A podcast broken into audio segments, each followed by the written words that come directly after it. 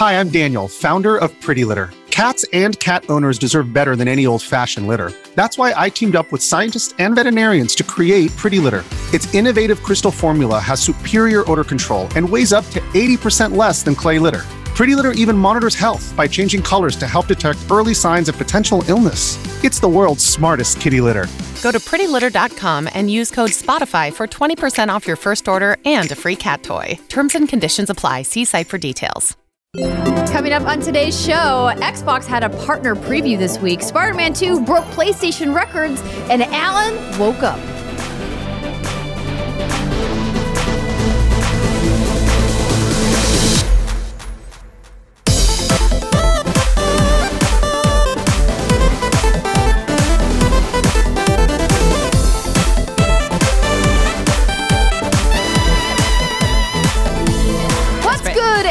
Everybody, and welcome to another episode of the What's Good Games podcast, your source for video game news, commentary, analysis, and funny stuff every Friday. I am one of your hosts, Andrea Renee, joined in studio, live in person, IRL, Brittany Brombacher. Hello, we told you I'd be here. We did. We telegraphed it. In fact, we didn't just telegraph it, we literally just said it. And Mrs. Rihanna Manuel Pena. I am, in theory, here. I mean, for all intents and purposes, you're here. yes, yes, present. YouTube.com slash what's good games. some great chroma key work happening and special guest to talk about said woke up alan uh, the host of gamertag radio danny pena is joining us Hello, ladies. I'm back. It's been a while. i Can't know it's been to too long Anna feels Wave. fitting that on our send-off episode that you are joining us particularly on this week we're going to be talking about Remedy Entertainment's latest offering, which will happen, you know, a little bit later on in the show. But Danny, before we kick things off, how is everything going at GTR? Everything is good. Actually, we just recorded our Alan Wake 2 review episode. That's coming out very soon. Besides that, just been everything's been good. Just a lot of games. My God, Oh, it's too much. Way too many games to keep up, you know. So planning to take a break. Why are you taking a break, Danny? Well, MILF, you want to say anything?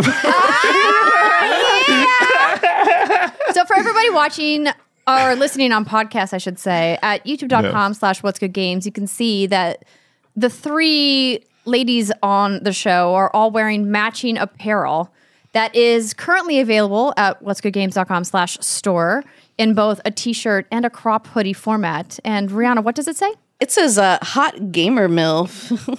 Yeah, it does. Inspired by that lovely review. Five-star review. Comment. Yes. so it came from a listener. The idea. That's Yes. awesome. Yeah, it It was did. it was fun, Danny, because we got two really nice reviews that week. One of them was like super heartfelt and kind or whatever, and then it was five stars, which is great. The next five star review we got was just someone who said five stars. I love hot gamer milfs, and Hey, so do we. Look at that on brand. now Love look at it. We're embracing it. And then, you know, Yeah. in like a peak ADHD moment, I was like, why don't I spend two hours creating a design that says hot gamer milk when I absolutely should have been doing something else? No, you shouldn't. Um, this is great. Thank but you. It turned out pretty good. It's It's pretty very cute. cute. It's I like very it. I like. You know, the other day uh, we went out, Rhea and I, and she was wearing it, and she totally forgot that she was wearing it.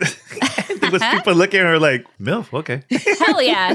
I wore mine out today. Oh yeah, Love I haven't. I didn't wear mine out yet, but I do want to call out the T-shirt has our What's Good Games logo on the back, Oh, which is fun. But I couldn't put it on the back of the hoodie. Wait, wait, wait. There Instead, it's on the sleeve of the hoodie. Yeah. I like that. because otherwise, like the hood would you know cover it if it was on the back. You girls have like different colors, so that's the only one you have for now. Uh, no, just I mean because of the design that I picked, it's just in this like peachy pink color. So the colors between the t-shirt and the hoodie are like slightly different, Mm-hmm. but it is like a like a peachy pink.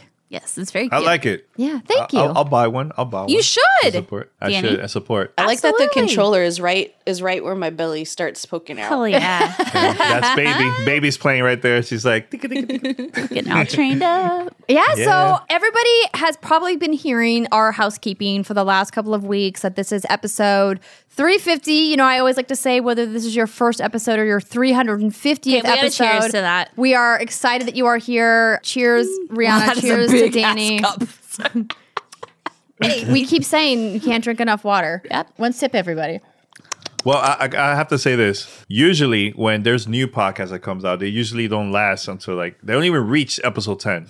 So reaching 350 episodes is a huge achievement. I was saying that to the ladies before too. So congrats. Thank you. Thank good. you. I mean, we have Keep it up. quite a ways to go to catch up to you guys at, at GTR, but considering that, you know, we're a once a week show, I'm pretty proud of Oh, what we've achieved and what we've been able to do. And, you know, we couldn't have done it without our amazing viewers and watchers and supporters, fans, and of course our patrons, people at patreon.com slash what's good games that have been with us since the beginning.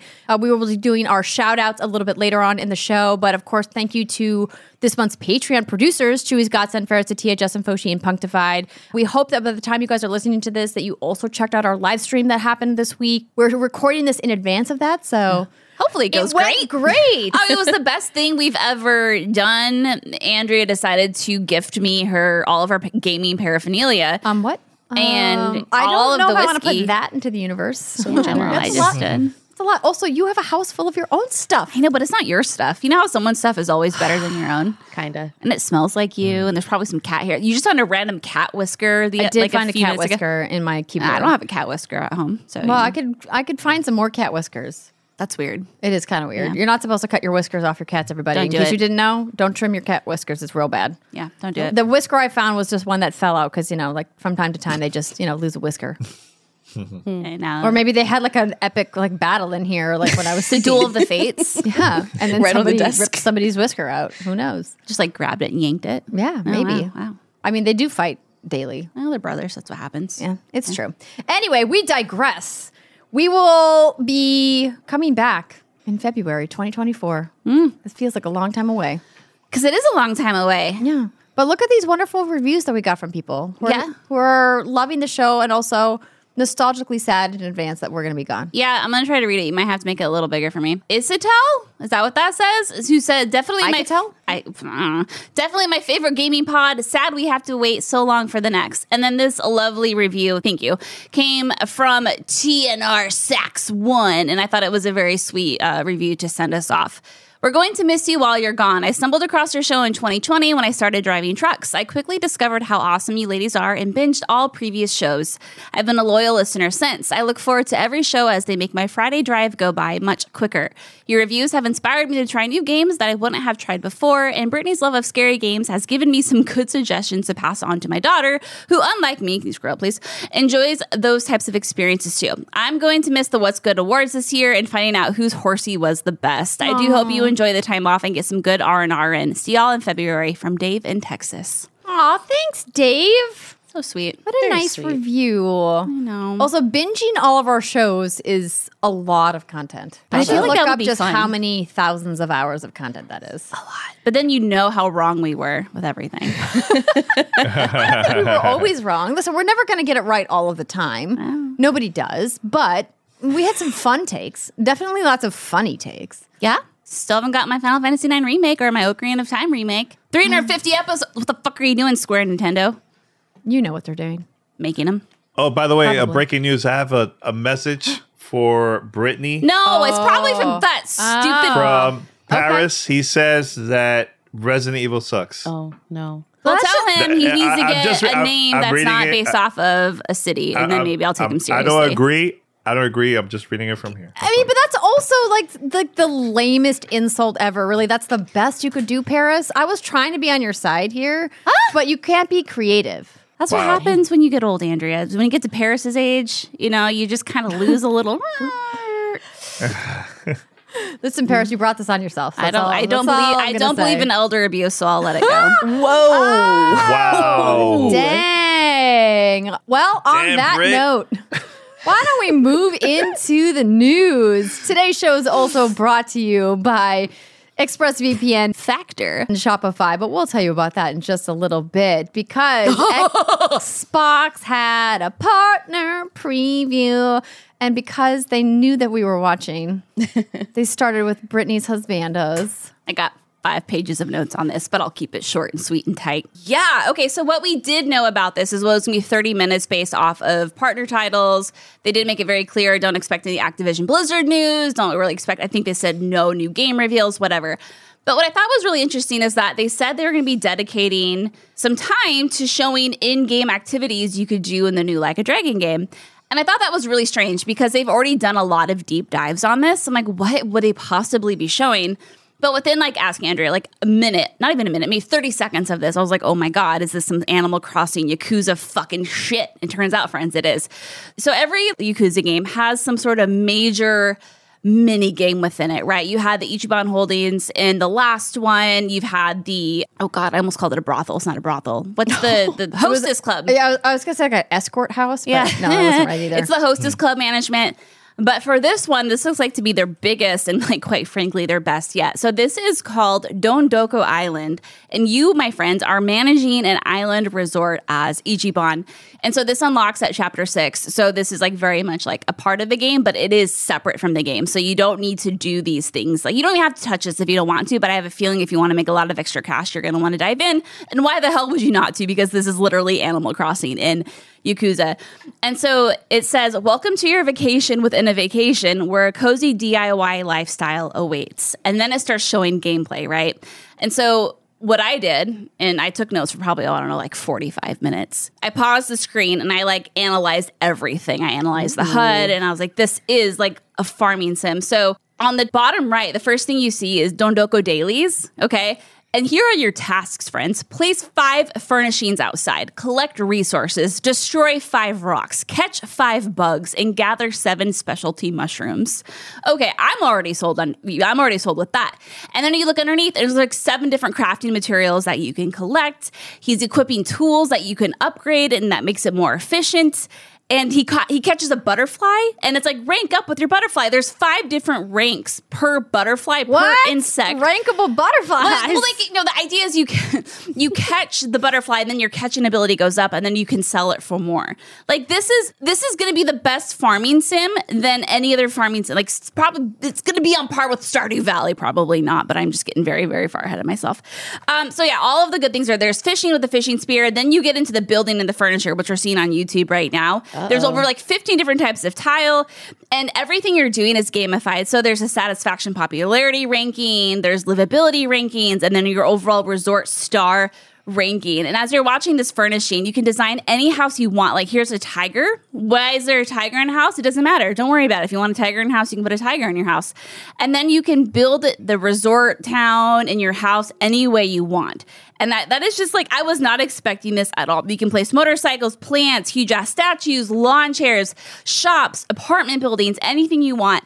And you can gift items to residents. And some of these residents are going to be like iconic characters from other Yakuza games, like the Obatarian, which is from Yakuza Zero, who is like one of my favorite NPCs of all time. And ev- Pingwing. and then you have Pingwing the parrot, who is like MVP. And every resident has so they have requests, right? So someone might want a minimum lodging rank. Like someone might be content living in a cardboard box and someone might not. Someone might want to live in a mansion. They might have enrichment requirements, decor preferences, or they might want to stare at jellyfish all day. And like that's all stuff you're going to have to do to completely maximize the amount of money you're going to get from them. And then there's obviously enemies like thugs and apparently boars. And anyway, this beach and entire area itself is just gorgeous. There's crystal waters, there's beaches, there's cliff sides, there's lighthouses. Like, I can't believe this exists. I never in a million years would have predicted this. In Like a Dragon Ishin, we did get like a little mini farming game, um, which was like, you know, it was like bare bones, but it was cool that it existed. But this is like the fucking shit. It's such an over the top take on a minigame, which is very Yakuza, right? And the idea that they put something this extensive inside another game oh, is just a testament to the ambition of RGG as a studio and just what their team is capable of. It almost makes me feel like somebody on the team wanted to do this as a standalone course. game, and Sega maybe came in and was like, mm, I don't know, it's probably not going to sell as a standalone, this and this. Why don't we just like put it inside Infinite Wealth? And they're like, mm, I guess we could do that. I'm just like, this is it's wild. Like this is such a this this to me sets an impossible standard for mini games. Mm-hmm. and they always have. Like but that's the thing. Like it, ki- uh, we talk about it a lot but they oftentimes get buried because it's like you know you just see like the main story of Yakuza and Like a Dragon that you forget like the amount of work in the Hostess Club and Ichiban Holdings. I mean, Danny, I know you played Like a Dragon.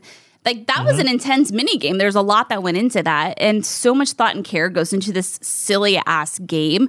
I do hope that it maybe encourages others to play it, although it doesn't unlock until chapter six, which might not be very long. But But what does that mean? Okay, so uh, th- so the games are always broken down into different chapters, right? And each chapter could be an hour, it could be two hours. It just depends on how you follow the narrative. So it looks like this starts off with Ichiban riding the dolphin to the resort because, of course, it does. So my guess is what's going to happen. They're going to set up the story. They're going to like get all their players in place, and then something's going to happen where this resort becomes available.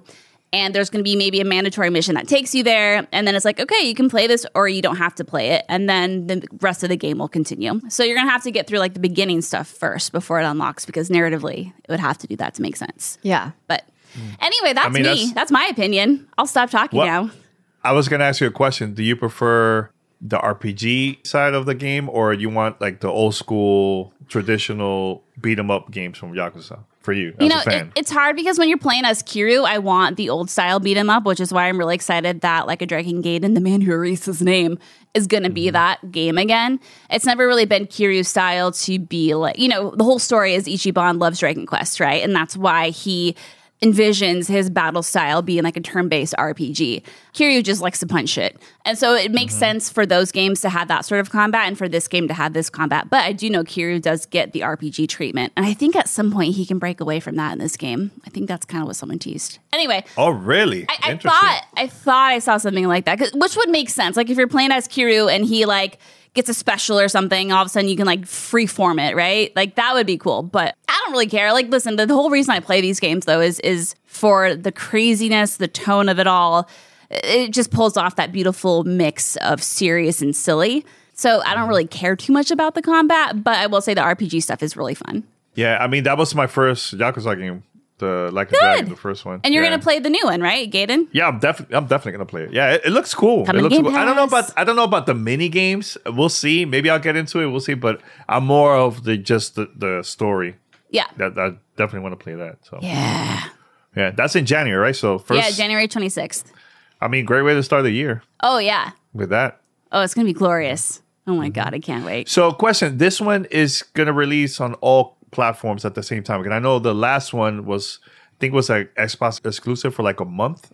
Something like, yeah, I, honestly can't remember. That was feels Yeah. like, but yeah, yeah. It, which is so funny because these games were on PlayStation only for the longest time, I feel like, right? And then they came to Game Pass and then the remaster collection started coming. Yeah, so it's great. It was a thing Yeah. that Phil spoke about specifically when we started the Xbox Series X and S generation, how Microsoft Gaming had a priority to bring Japanese studios back into the fold with Yeah. Xbox mm-hmm. because it was a clear like gap in their portfolio. And obviously RGG stepped it up and said we'll partner with you. And Sega mm-hmm. clearly managed that relationship right as their publisher and said like let's make this happen. And look at if Xbox hadn't put all of the Yakuza games on Game Pass would Britney's love of these husbandos ever blossomed Probably not. I, I think that. And I think COVID and PAX because that, PAX East 2020, baby. That's when I was sick and I the was like, faded packs yeah. And, and you know what, too, Andy? Uh, Sega has been like the company, the publisher that have been releasing a lot of games on Xbox, even during the early days of Xbox. Because I remember that's when they had like a couple exclusives from Sega. It was like uh, Panzer Dragoon, Orta. There was also uh, Radio, Jet Set Radio Future. And I believe that also Shenmue was Shenmue 2 was exclusive on Xbox here in the States because it never came out. It came out in Europe. So yeah, they always have that relationship. And I remember when we interviewed Phil uh, for our 1000 episode, that's when they just got back from Japan, and he was really pushing about you know getting more Japanese games you know to the platform and everything. So it's it's good to see that they're getting a lot more support from Japanese studios now. Oh, and look at Final Fantasy They have- 14, right? That was an announcement. Everyone lost their mind, which is great. Mm-hmm.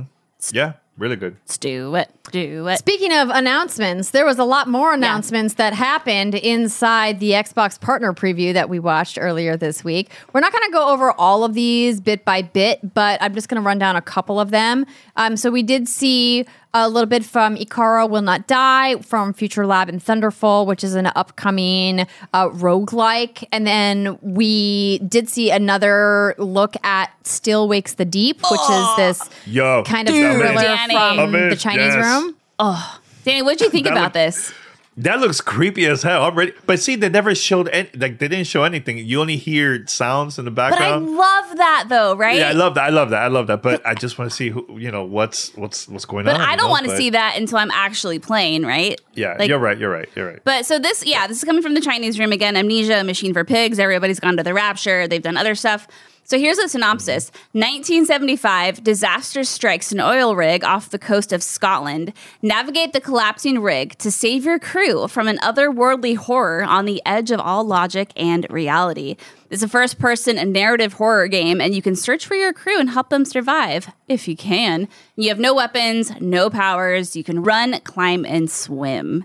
Bria, I'm assuming this is a big fat nope for you. Oh yeah, this is a hell no for me. But Yeah. um, this is a big no. But that's why you got Danny, right? yeah, Of course. yeah, I'll, I'll be a passenger princess as he plays this one, and just watch Yeah. through my fingers. You know what? As a fan of horror games, I'm glad to see more horror games coming out. Like there's there's been a lot lately. There's been a ton. It's been mm-hmm. good. Yeah. And what I love really too is I don't know for sure, maybe you know, Danny, if this is just a air quote walking sim where you just can like move around. I know there's no weapons or anything like that, but maybe there's stealth, maybe there's some sort of hiding mechanic. Like I don't totally know, but I I kind of love that because it f- and that's what the first layers of fear was, right?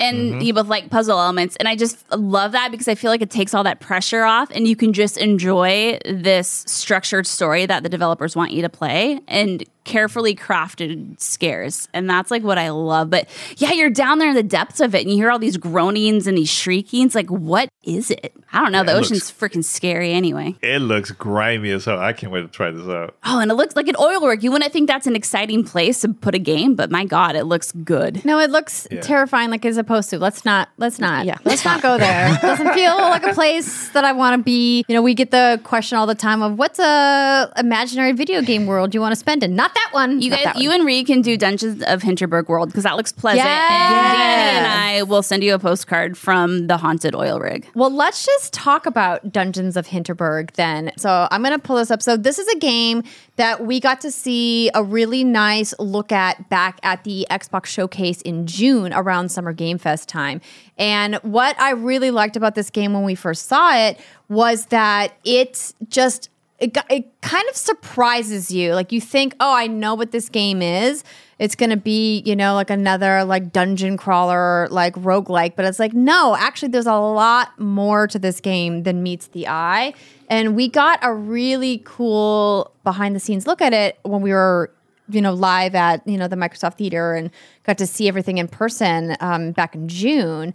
And this game is so ambitious. What this studio is, and it's a relatively small studio that's working on it, but it basically is like a social sim game and a dungeon crawler roguelike like baked into the same game. Hmm. And hmm. I've never really seen this kind of a concept before. And when they showed me how it works, basically you go around and talk to people in the town between going on like your dungeon runs and i'm trying to pull up some um, some footage here and the conversations you have can like give you buffs for when you go into your dungeon that actually have like gameplay Oh, I saw that. Yeah, implications yeah, which yeah. is such an interesting concept and they kind of dug into that in the trailer today about like how the social aspect and the social gaming aspect of the people you're going to meet in this town actually affect the way that you're able to fight when you're inside the dungeons Mm, now, Rhea, I know you're super stoked for this one, right?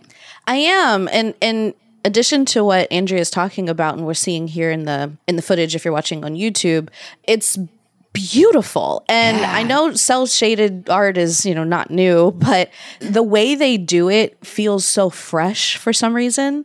And the animations with the actual dungeon crawling and like the the attacks that you're doing as this character um, are, are just so striking to me. Like everything I see here looks like it's a, a screensaver or a t-shirt. Like I just I, like I can't get enough of the art style. And that in addition to the fact that it is a roguelike, which I'm starting to get very into, right? Hades. Yeah, has Mrs. a lot to Hades, do with that. at you. it has a lot to do with that. But then also the, the social aspects in, in upgrading your your kid and your skills and everything, and continuously going back and forth between these two game systems. It, it reminds me a lot of what I really loved about Cult of the Lamb, where mm. there's there's really deep deep mechanics and and really rewarding mechanics in these two separate aspects of the game and it seamlessly blends wanting to be in one side of it and the other. And i like games that encourage me to keep going back and forth between fighting and talking and mm-hmm. learning about this town and learning like the history of this place and then going and discovering something in real life because this character is an explorer and that's you know they're gathering information about this environment and then going back and talking about it with the people who live there. So it's just very engaging and it looks like one of those games you could lose hours and hours into without even noticing Yeah, Yeah, excited Gorgeous. for this one. Beautiful. Yeah, there was a there was like some really good nuggets in here. We got to look at RoboCop Rogue City. We also got to look at Manor Lords, and they announced that it's going into um, game preview on April 26th and coming to console TBD. But a lot of us were kind of having some convos online about Metal Gear Solid. So this was interesting because Brittany and I got to watch this showcase together, or it's not a showcase; it was a partner preview. Let me be clear: the verbiage matters to the to the marketing peeps. Uh, pushes my glasses; it matters. And uh, we t- remarked on how neither of us really got into Metal Gear. I I dabbled a little bit in MGS4. I played a little bit more of MGS5. Just none of it really stuck with me, but I was really impressed by what the remake is shaping out to be and the footage that we saw today. Danny, were you a, a Metal Gear guy? Nope. Yeah. Well, shit. And that- I never. It's not. This is not my thing. But the game looks beautiful, though. I was like, you know, I will definitely want to try it out now that I got to see the how how the, the game looks and everything. But it the graphics looks really impressive, though. Yeah, and Really, I think really that's the kind of the question I would have for an expert is so we have the Metal Gear Solid, the remastered collection, whatever it's called, right? Mm-hmm. I know that's been making the rounds as it not being great on PC or maybe not great on Switch, whatever. This is a remake of Metal Gear Solid 3. Yes. So Mm-hmm. I guess like my question would be why would they remake 3 and not the first one? Why did they start with Resident Evil 2? Because the first one already got a remake and Resident Evil 2 is the most iconic and most successful game. However, it doesn't really follow a total chronological story, different characters, et cetera, et cetera. There's probably a bunch of that for reasons for for this decision as well. Would be my guess. Yeah, yeah. I mean, it has to be right. It, it would have to be. But yeah, it just seems, I guess someone who wants to get into the series, I mean, it's fine, whatever. Cool. Like, I want to play it. If it's a good jumping off point, I'd love to because I I've never played them before. Never got into it. I feel like I should. Seems like a good entry point Yeah, I think hmm? for me, it's about I never really connected with the story of what was happening in the franchise mm. of MGS, but mm-hmm. I mean, they sure are making Unreal Five look really pretty. That, That bird- you know, that light looked coming through the leaves. Yeah, that bird looked real. Trees and stuff. Yeah. Mm-hmm. Sexy light. Looks good. Unreal Engine Five. That could be a new category, ladies. Uh, sexiest lighting or like sexiest light moment, you know? Like I have a mm. thing. That and crunchiest snow. Crunchiest snow. Mm. Oh, good Wettest snow. water. Oh, water and snow. Yeah, yeah. Mm. Best snow is definitely. Who's got the best of War. puddles? Right? Like mm. Spider Man. not on Unreal 5. In fact, Thanks, it's a Danny. proprietary engine called very glamorously the Insomniac engine. Uh, we'll talk about Spider Man in just a minute. Uh, I'm going to kind of cruise through some of these because we got a lot more show to get to. Uh, we got to look at Spirit of the North 2, more Foxy Friends, exciting. Uh, we got a weird kind of CG look at the finals, which is an upcoming free to play Yo, multiplayer I'm game. ready for that. I'm excited I'm for ready that. for Space light up. I'm ready for that. You both are like, let's go, Oh, let's yeah. go. Tell, tell So us the- about it. so the beta starts, the closed beta starts um, now. It's, it's going. But yeah, so why are you hyped for the finals, Danny? I know there was a closed beta that came out a couple of months back, but it was only only for the PC. This one, I believe, is uh, all platforms and PC. They're having a cross-platform uh, beta, so everybody could just play, and this cross progression also. So this game reminds me a lot of Apex Legends, and it's not CGI. That the game is actually like that so far. The stuff that I've seen, footage online and stuff. So I can't wait to try it out. Yeah. See, my big thing to Brittany, of course, y'all know. I'm a HUD girly. I need God. that heads up display. I need that graphical information. Give me that UX. Mm-hmm. I want it. Um, especially for a multiplayer game. Y'all know, y'all pros Yeah, at MP games, like it's so important to get a sense of how the gameplay is going to be. And they had Mm-hmm. this big trailer moment, and then there was no HUD. I'm like, how are you going into a closed beta and you're putting out a trailer with gameplay? I'm using air quotes here because Again, there Mm-hmm. was nothing on the bottom of the screen that explicitly called it out as gameplay, which is why I thought it was CG. To be like, this is Mm-hmm. gameplay that's currently in engine. Here's the HUD. Yeah, I know. I totally agree. I think there's a lot of companies that have been releasing trailers for games like that, you know, first person shooters, and they will do that all the time. Just show just the game without the HUD. And uh and I think they're they're doing that to show people how the game looks overall, just without the HUD, you know. But We're not it's a having it. marketing Bree's thing. shaking her feet, her head. We're not. We're I not don't having like it. it. You're I- never playing the Yeah, game I without the HUD in a multiplayer game. We're in a single hunters. I personally player don't like it. game, there's a lot of experiences that allow you to take the HUD away. Like we're going to talk about Alan Wake 2 is one of those games, right? Where it's very minimal HUD. But like Mm-hmm. in a multiplayer game, you're never playing it without the HUD. I think Call of No, Duty made like one mode where you could like take the HUD away and it was like so difficult to play. Yeah, it's Um, very but weird. that's not that's not a thing. So Yeah. No, but I Give know me the there's. I believe they're adding a new mode that wasn't available on the clo- uh, close uh, beta, and with this is is three players in your squad, and you play like depending on the mode, you could play up to like four other teams. I believe, right? Right? Right? Bree? I don't remember how many teams are in each mode. Oh, it was like that. It was like four. I think it's like four teams in total, each three three people. So yeah, I, I think it's gonna be good, man. Really, really cool. Bree I'm might as well excited- blow your skirt up. I'm excited that there's just more action. Like Apex is fantastic, as you know, I'm a huge fan.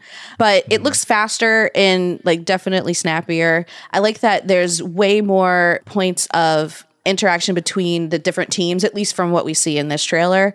You're constantly fighting someone else, right? You're you're constantly trying to outsmart them, outwit them, outmaneuver them, out strategize them. And I- I really enjoy that mind game aspect of multiplayer games when you can combine, yes, the shooting, but also just outthinking your opponent. So I'm really excited to see how this works. And I haven't looked mm-hmm. into any of the the feedback from the closed beta. I know in general, people did say it looked kind of busy, but some folks are feeling it.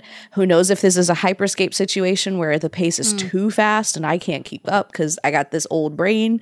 But we'll see. I want to try it. Like I'm very excited to get my hands on it this weekend. It's funny that she mentioned Hyperscape. That was our first game that we play online, and we only lasted like the memories. two minutes. Two was minutes. I'm hard. like, I think we should let's go play Apex. And it's like, yeah. We Let me slow playing. down. was it. You're like, this Yeah. is the one. He knows where my heart lies. It's in Apex Legends. Um, meant to be. I love that for you guys.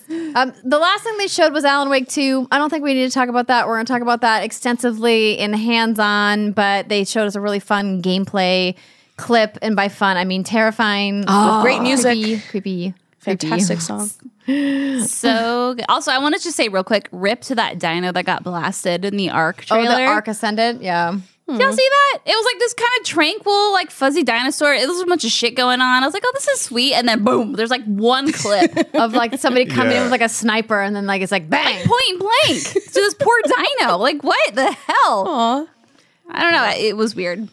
I oh, do think it's for me. interesting that they are completely remaking this game, even though it's only eight years old. So, the Ark Survival Ascended, the blurb from Xbox Wire said it's been remade from the ground up, utilizing next gen tech with support for cross platform modding with Unreal Engine 5, and that it also is going to take advantage of really high, like, technical jargony things like lumen lighting, nanite mesh rendering, chaos physics, and more. And so if you want to hear all about like the nerdy tech specs of that, head on over to the Xbox Wire.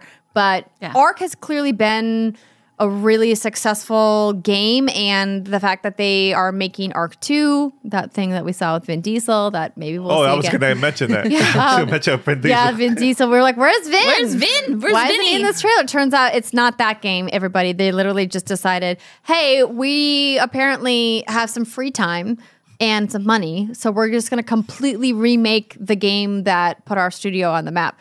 And I'm like, "Get on with your bad self. You do it." And then so they still have Ark 2 coming and Ark the animated series. So they've got, Hey. you know, a lot going on. But I do want to move into a couple more stories before we get into hands on. But before we do that, I want to let you know that this episode of What's Good Games is brought to you by ExpressVPN. Going online without ExpressVPN is like changing your clothes while leaving your window wide open. Hey, I mean, you might not have anything to hide, but why give random creeps a chance to invade your privacy? Am I right? I mean, they could at least sub to your OnlyFans. It's not easy to think about, but I'm here to remind you that when you go online without using a VPN, internet service providers or your ISPs can see literally every single website you visit. Yeah, they literally can, every single one. And they can legally sell this information, usually without your consent, to ad companies and tech giants who can then use your data to target you. That Halloween costume you've been searching for, yeah, it's gonna follow you around on the internet for weeks. And depending on what you search for, that could be terrifying or hilarious, or maybe both. Terrifyingly hilarious or hilariously terrifying, right?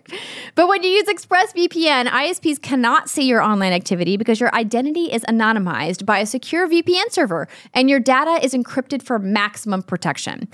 ExpressVPN is also super easy to use. All you do is fire up the app, click one button, and it works on all of your devices phones, laptops, even routers. So everybody who shares your Wi Fi can be protected too. And with a busy travel season upon us, remember, you guys got to get that ExpressVPN app installed on your phone for those airport Wi Fi situations and airplane Wi Fi too, because again, remember privacy. It's important.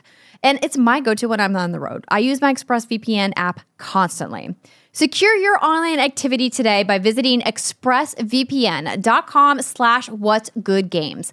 That's E-X-P-R-E-S-S-V-P-N dot com slash what's good games, and you can get an extra three months free. expressvpn.com slash what's good games. Unsurprisingly, everybody, our next story is Marvel's Spider-Man 2 is the fastest selling PlayStation Studio game.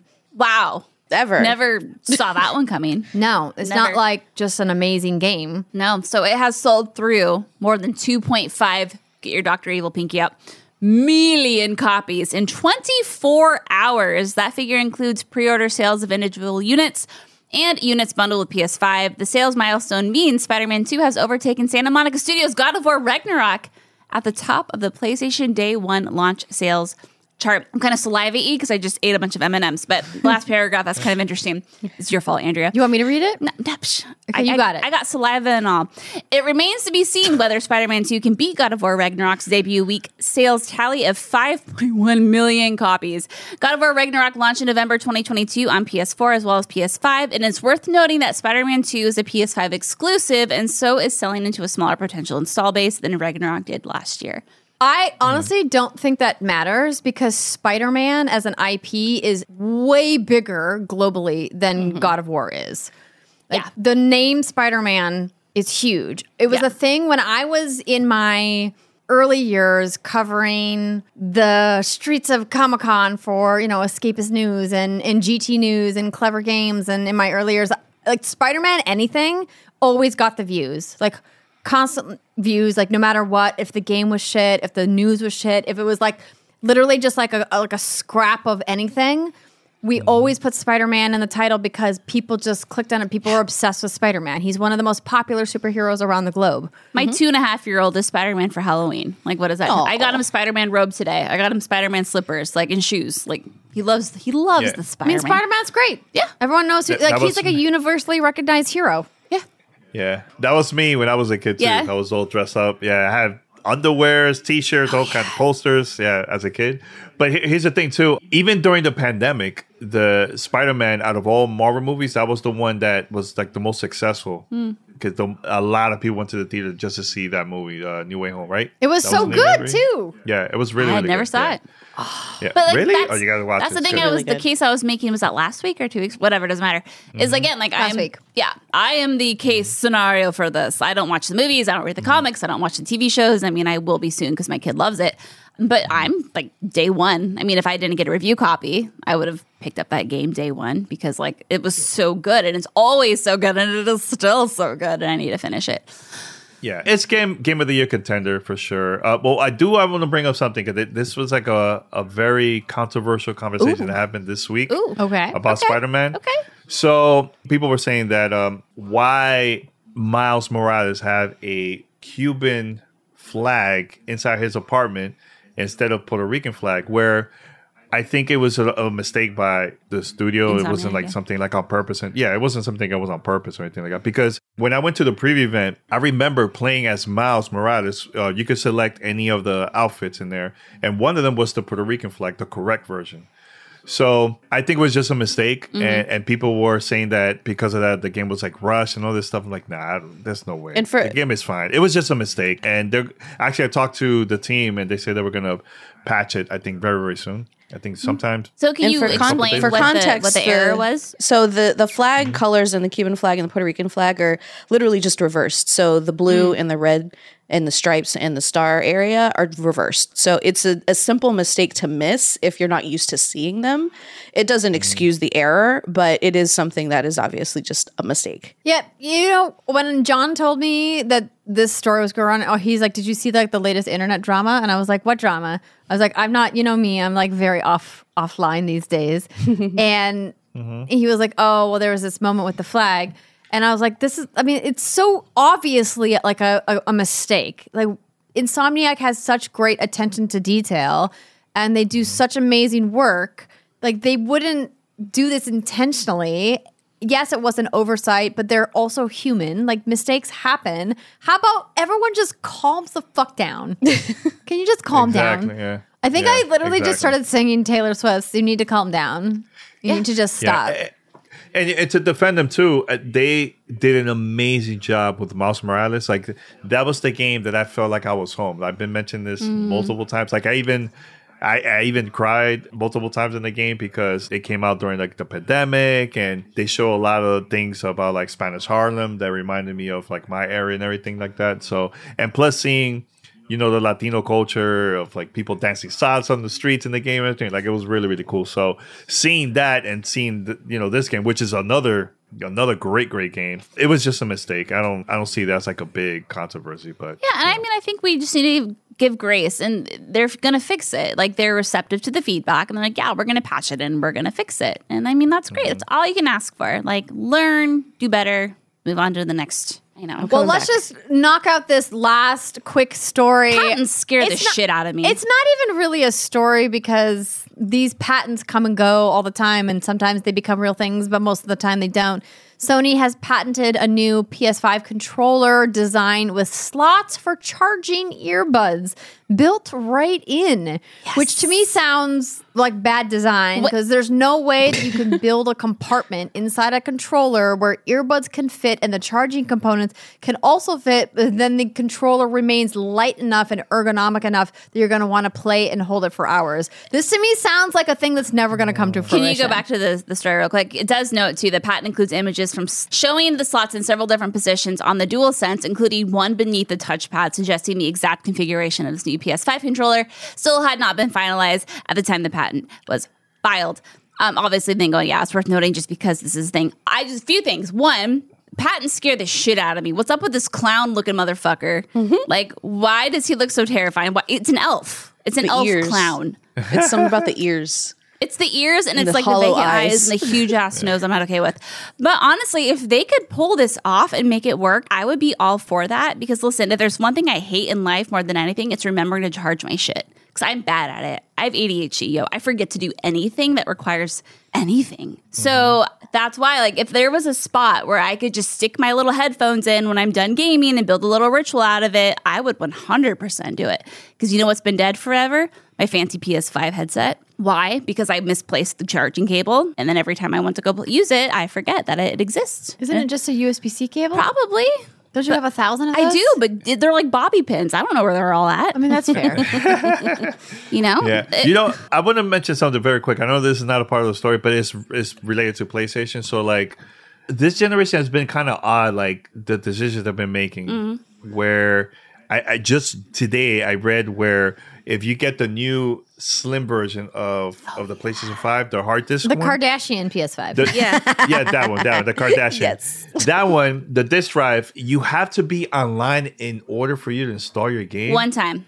That is kind of A one-time online connection to install the disk drive, yeah, to the PS5. It feels like But it- what Xbox did way back when. But there was a reason for Right? it, Danny, that I can't remember because it went way over my head. But there was a reason for it. Something to do with a requirement of licensing and da da da da da. because Uh, all the DRM? licenses are now digital. yeah, whatever it was. But I mean, I don't know. Technology's fucking weird. I don't know. I'm I'm It's just weird. I don't know. It's just weird because I remember people were bashing Xbox for doing that back in during the Xbox One days, and now this out of nowhere. I don't know. It's just weird to me. It's not It's out weird. of nowhere. It's expected, and that's why it's like, well, then what's the? Then literally, the point of the drive is not for games. The point of the drive is for Ultra HD Blue K or, or Blu-rays, right? Like that's what mm-hmm. you're buying it for. Because most people now who are into physical media know that even if you buy a disc for a video game, you still have to fully install the game anyway, mm-hmm. which is so frustrating. And then the online connection, so it's like it's like what's the point? That's why i really appreciated that when insomniac made a big post made a big post when spider-man 2 was being released about saying if you have the disc you don't have to go online. You can the game is fully playable directly from the disc. You don't have to do all this. But we recommend you do and we recommend you update but the, you'll, you'll, you'll still have a great experience if you just play the game that's we shipped on the disc and that's so rare now when you buy a game. It's that's what's making physical media really obsolete. Yeah. So it's like I'm just like meh, expected. I'm like not even like Yeah. fazed by it anymore. what a time to be alive. That's all What a time to be alive. Okay, last in case you missed it, another congrats for a good sales record. I guess it's a CI Games record. Yeah, Lords of the Fallen has sold 1 million copies in 10 Yeah. days. Woo! So CI Games announced this. Hexworks Souls like launched on October 13th on PS5, Series X, and S with a slew of performance issues. Thank you, IGN. And a number of patches later, Lords of the Fallen is in a better place, which makes me really happy. This is a game that I've talked about. I've been super duper excited about it. I got to play it at PAX West this year. But like it's been busy as hell. We've been covering a lot of stuff and I haven't had the chance to sit down yet. And you know what? I think this is one of those instances where I'm actually happy that it worked out that way because from what I understand, the game is in a much, much, much better place, just like IGN said, and much more stable and fun to play. Cause I mean, this looks like a really great cooperative experience and you don't get a lot of Souls like co op games. Elden Ring obviously is one of them, but that whole co op thing is Was it really co-op though? Very weird. conversation very for another weird time. That's it, co-op. yeah, we do. Yeah. uh, But Maybe no, a conversation we already had. this is yeah, we've had that conversation. Uh, really great news. I'm really excited to hop into this, especially during the hiatus. And uh, yeah, with that lantern. yay! The game is fun. I think the game is fun. It's a lantern game. The lantern, The game, lantern. yeah, really? Aw, Uh, lanterns. I need to get you a lantern. Scary, terrifying lanterns. Well, congrats to Hexworks and CI Games for 1 million copies in 10 days. That's definitely an achievement. And Brittany, you let me know how, how it is because that game made me real scared when I played.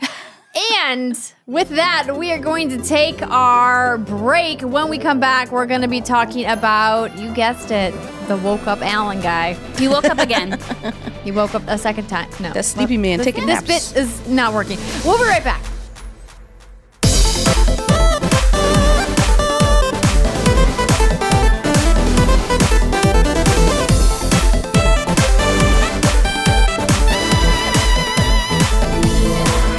Everybody. It is the second segment of the What's Good Games podcast, where we talk about what we've been playing and any preview events we have been to. But before we get to that, I want to let you know this episode of What's Good Games is brought to you by these wonderful sponsors. This episode of What's Good Games is brought to you by Factor. With the busy fall season already in swing, you might be looking for wholesome, convenient meals for jam packed days. Factor, America's number one ready to eat meal kit, can help you fuel up fast for breakfast, lunch, and dinner with chef prepared, dietitian approved, ready to eat meals delivered straight to your door. You'll save time, eat well, and stay on track with your healthy lifestyle. Too busy this fall to cook, but want to make sure you're eating well? With Factor, skip the extra trip to the grocery store and the chopping, prepping, and cleaning up too, while still getting the flavor and nutritional quality you need. Factor's fresh, never frozen meals are ready in just two minutes, so all you have to do is heat and enjoy, and then get back to crushing your goals. Relish the best of autumn with fall flavors. They're limited time only hearty, comforting meals featuring seasonal veggies like cranberry pecan chicken and apple Dijon pork chops. Ready in just two minutes, they'll satisfy your fall cravings during the busy season without the hassle or the dishes. And if you're looking for calorie conscious options during the busy season, you can try delicious dietitian approved calorie smart meals with around or less than 550 calories per serving. This October, get Factor and enjoy eating well without the hassle. Simply choose your meals and enjoy fresh, flavor packed meals delivered to your door, ready in just two minutes, no prep, no mess. Head to factormeals.com slash what's good 50 and use code what's good 50 to get 50% off. That's code what's good 50 at factormeals.com slash what's good 50 to get 50% off. This episode of What's Good Games is brought to you by Shopify. Let's do a quick brainstorm, everybody. What's something that works so well, it's basically magic? Instant coffee makers? Air conditioning? Spider Man 2's fast travel system? What about selling with Shopify? Shopify is the global commerce platform that helps you sell at every stage of your business. From the launch of your online shop stage to the first real life store stage, all the way to the did we just hit a million orders stage? Congrats. Shopify is there to help you grow. Whether you're selling scented soap or maybe you're offering outdoor outfits or maybe you're like us and you're selling custom pins or water bottles. Shopify helps you sell everywhere. From their all in one e commerce platform to their in person POS system, whatever and wherever you're selling, Shopify has you covered. Shopify helps you turn browsers into buyers with the internet's best converting checkout. Did you know it's 36% better on average compared to the other leading commerce platforms? That's a lot of percentages, guys.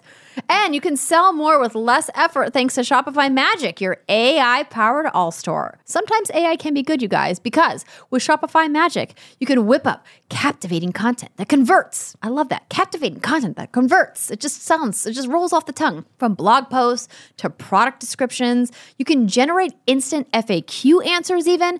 Pick the perfect email, send it every time. Plus, Shopify Magic is free for every Shopify seller. So whether you're doing small batch custom merch or selling millions of units of products, we at What's Good Games love Shopify because it makes running your business of all sizes easy peasy lemon squeezy. Shopify powers 10% of all e-commerce in the US. That's a lot. That's a lot of stores, you guys. And they're global force behind Allbirds, Rothy's, and Brooklinen, and millions of other entrepreneurs across 175 countries. And Shopify's award winning help is there to support your success every step of the way because businesses that grow, grow with Shopify. Sign up for a $1 per month trial at shopify.com slash what's good, all lowercase, everybody. Go to shopify.com slash what's good to grow your business no matter what stage you're in. Shopify.com slash what's good.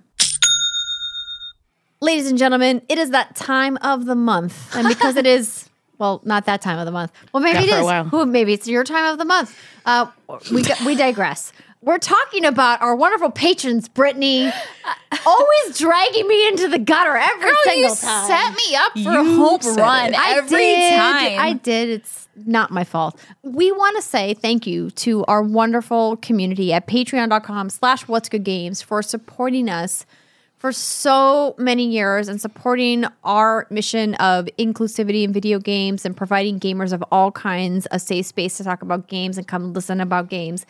I think we don't talk about that mission enough, and hopefully, you guys joined us on our live stream or joined us, I should say, on our live stream because I'm going to be talking about it a lot. Going to get emotional, everybody. But before we do that, and before I get emotional, we're going to talk about our elite patrons. So this is where we mispronounce everybody's name. I'm very excited.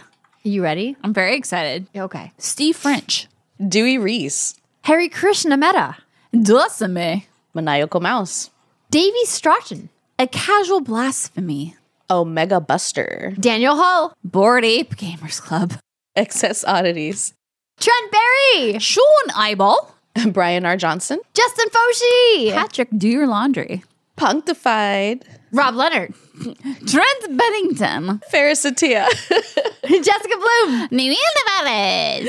Tyler McCall, Martha Sella, John Rook Williams. Ch- Jackson Burgess, Gary Peck, Renata er Fremering. Carr Millman, Wall of Bill, Teresa Adot. Jason Demers, Andrew Cotton. Jean Cousin. Nicole Humphrey, Oh, Oh, how fitting. Andy, we'll take a shot, everybody. It's John Drake. Drake. I try to find the one spot on your glass that doesn't have it. I do want to give a shout out to Gio Corsi, um, personal friend of mine, friend of WGG, big supporter of WGG. He posted some fun photos of him wearing some of the WGG merchandise that I sent him because he has some of our original OG merch, which some of you have. Some of the stuff that we never actually sold, but was only like exclusive for patrons and stuff. And I sent him some stuff because we've been working with a new merchandise person, what's goodgames.com slash store. It's a little bit pared down from what we had before, but some different color options and stuff. So let us know what you think. blue he was wearing, Right? That bright blue. hmm. so I good. love it. You know, like listen, we need more colors than just like gray. You know what I mean? True. But turns out gamers just like black t shirts. I know it's That's a stereotype, but it's literally, It's literally true. Like dark gray Wait, and black. Are you calling me out? Because I don't Yes, like call that. Danny, I'm 100% calling you out. Look at your wife. Look at that beautiful peachy That color she's hot wearing. gamer MILF. Look how it complements her. Her skin tone, her hair. It's how gorgeous she is. And he's like, black t shirt. yeah. You, you Hey, could- look. First of all, because I, ha- you know what, we're going to talk about Alan Wake, so I had to, sh- you know, Okay. Put the okay. shirt. I mean, Represent. that's fair. yeah. Oh, I'm trying to keep speak- a theme here. Speaking of Alan Wake, let's get into what we're playing this week. So let's wake this man up, shall we? Wake me up. Wake me up. Okay, we're not. No, we're not. We're not going back into this. We have a video game to talk about, Brittany. Oh, I- okay, no, don't get sad on me. I'm I just trying to have fun, and she's trying to like piss on my leg I'm and not. tell me it's raining. I'm not. So she, the problem is, uh, ladies and gentlemen who are listening and watching, is that she's calling out to a moment that happened during our break, which you'll probably never see. Maybe you'll see. Maybe we'll make a clip of. We're talking about the man who woke up, whose name is Alan. All right, friends. Remedy Entertainment, along with Epic Games, Yes. put out a video game called Alan Wake 2. Yes. I want to first call out that I worked with Remedy and Epic Games. And so my thoughts on the game I'm going to be a little limited, mostly because I haven't played enough of it. But also, I want to make sure everyone knows yes, I was hired by Epic Games and Remedy to work on That's something fair for this to game. disclaim, but your opinions are And still that- very valid. And I anyone who appreciate that. thinks that, You you, always keep it real. are coloring your opinion because you got paid by them can go fucking kick rocks. I appreciate my that. opinion. But, that you know, money. transparency is No, that's great. That's great. So calling it out. And That's also great. a big thank you to Remedy for giving all of us advance release Yes. codes for the game so that we could check the game out and play the game and talk about it on the show. I had a lot of fun working on that project with Remedy. We talked about that panel already. Uh, a lot of the the VO talent and the actors, and of course, you know Sam Lake, all really wonderful people. Danny, you've done several interviews with dev team members from Remedy, and this game was your most anticipated game for 2023. So I'm just going to kick it straight to you, Danny. Did Mm-hmm. it deliver on your most anticipated game of 2023? I can start with this. It's a masterpiece, in my opinion. Masterpiece! Like, it's so Oh, yeah. Okay, a okay. masterpiece. Let's yeah, let's yeah. let's dig in. I have had, Yeah. just let me say real quick before we get into this conversation, I have not had the chance yet to play Alan Wake 2 in its full capacity. Obviously, we did the preview event. It's Mm-hmm. been travel and other like commitments and whatnot. So I'm very excited to dive in. But I have been chatting with Danny over text message. And he, dude, you got me so freaking hyped for this game. The Yeah. things you're saying, it's everything I want to hear. So if I'm quiet during this conversation, that's why. But I'm sure I'll have lots of questions for you. It's all good. It's all good. Now, my question is Yep. Have you, any of you, played Alan Wake or any of the Remedy games? Yeah, I just played Alan Wake for the first time maybe like Mm-hmm. three months ago. And I loved it. I mean, granted, like it had aged, right? It, Yeah, it had yeah. aged. And there was Mm-hmm. the, the the idea of it, it was like, oh my, I have so stoked for this one. But um, just like, again, like from what you've told me, like it Yeah, no- delivered. So Did you play like Control? before we deep dive into your thoughts on the game? We like to, for people who are unfamiliar with Alan Wake as a franchise, who are unfamiliar Mm-hmm. with Remedy, Danny, as the person who is most familiar with the Remedy connected universe, which we'll probably refer to as the RCU in this conversation, Oh. could Mm-hmm. you explain what Alan Wake 2 is as a video game, what kind of video game it is? Okay, so th- for the first time, this is a horror game. Survival horror horror, specifically. Survivor Survivor horror, yes. So, so the original Alan Wake was more it was my like more like a suspenseful game. So Alan Wake is a writer. So originally he started as a writer for a TV show called Night Springs. And you could find video clips of you could collect them when you play the first Alan Wake. After that, he started writing a book, a novel about this detective. His name is Alex Casey. And originally, when the, at the first uh, Alan Wake when it came out, a lot of people their theories was that this was about Max Payne because also Remedy worked on on the original Max Payne Part One and Part Two, and that was like a a signal of like saying, okay, we're done with the game. It, we're moving on. Now we're going to work on, on new on new stuff, right? So in Alan Wake, you will learn more about him, and he's used to live in in New York City, and from there, um, him and his wife went on vacation. They went to this this uh, city called uh, Bright Falls, and he was there because he was just needed some inspiration. He just didn't know what to write next. He got you know writer's block and everything Burnout, like that. yeah. Yeah, burnout. So then he's really well known. So like people when they got to see him in, in Bright Falls in the first game, they were like, "Oh my god, it's Alan Wake! He's here in town!" Like people were very very excited to see him there. So and I'm not gonna say a lot of the, about the story, but just very quick. The reason I'm mentioning this because it relates to part two. And uh, so Alice, his wife, disappears, and also Alan Wake disappears too. And it's been 13 years. So now you'll see what happened 13 years later uh, with with Alan Wake, and plus you get to meet this new character. Her name is Saga Anderson. She is part of the FBI, so she's trying to figure out like what's that's like a crime that happened, and she's trying to find out what's what's happening in in this um, area, which is near Bright Falls. It's called Watery, and once she's there, she started learning more about Alan Wake and what happened, and from there on, I'll just keep it like that because I don't want to Yeah. spoil anything. But I'll say this: I just love. Uh, the reason why I love so much about this game, one, this is one of the scariest games I think I ever played. In, Oh, in, no. in a Which- very, very long oh, time. no. So that like Danny, when you told me that, and you even made some reference to like scariest game since PT, right? Yeah, Like that's, that game was scary. That says something That to is people, right? Huge, huge praise, and that Mm-hmm. was something that I had really hoped for because the first Alan Wake had, so- like you were mentioning, like spoiler free, really fascinating plot, some really like mind fuckery shit. oh, there's even more in this one. Right, I can only imagine. But it, the game Yeah. almost had a little bit of identity crisis. Is it an action game? Is it a survival horror game? Like, what is it? But it sounds like this one they're leaning in. They're even calling it like their first real like survival horror game. Mm-hmm. there's a reason why this is a horror, which is mind boggling to me. Like I had no idea, and once you start playing the game, you're like, okay, Remedy, they're genius. It's like this is top notch storytelling. Like the way how they presented everything about not only about the new characters in Alan Wake, but also why everything is also connected and everything like that. So it, it's so it's so so well done. So my Plus- question for you, Danny, Yeah. real quick, is like the thing that Remedy's really been talking about is that you can play this purely as Saga, purely as Mm-hmm. Alan, or as a mixture of both. So which route did you go? Now you start off as uh, playing as Saga, Okay. then later you start playing as uh, Alan Wake. And then you can switch, right? And you can switch, and you can switch, but I don't want to say much about that because it's it's a very important part of the game later. Okay. Uh, so, So just go with what your gut tells you to do, is what you're saying. you basically you're gonna play with both. Okay. Okay. You're gonna play with both, um, and there's a reason because of that. So even if you've never played the first Alan Wake or you've never played Control or any of the Remedy games, playing as her, you'll discover a lot of stuff. And it, I think that Remedy did a pretty good job explaining about the story. Good. from that. Okay. But also, if you're a fan of Alan Wake and you played also other Remedy games.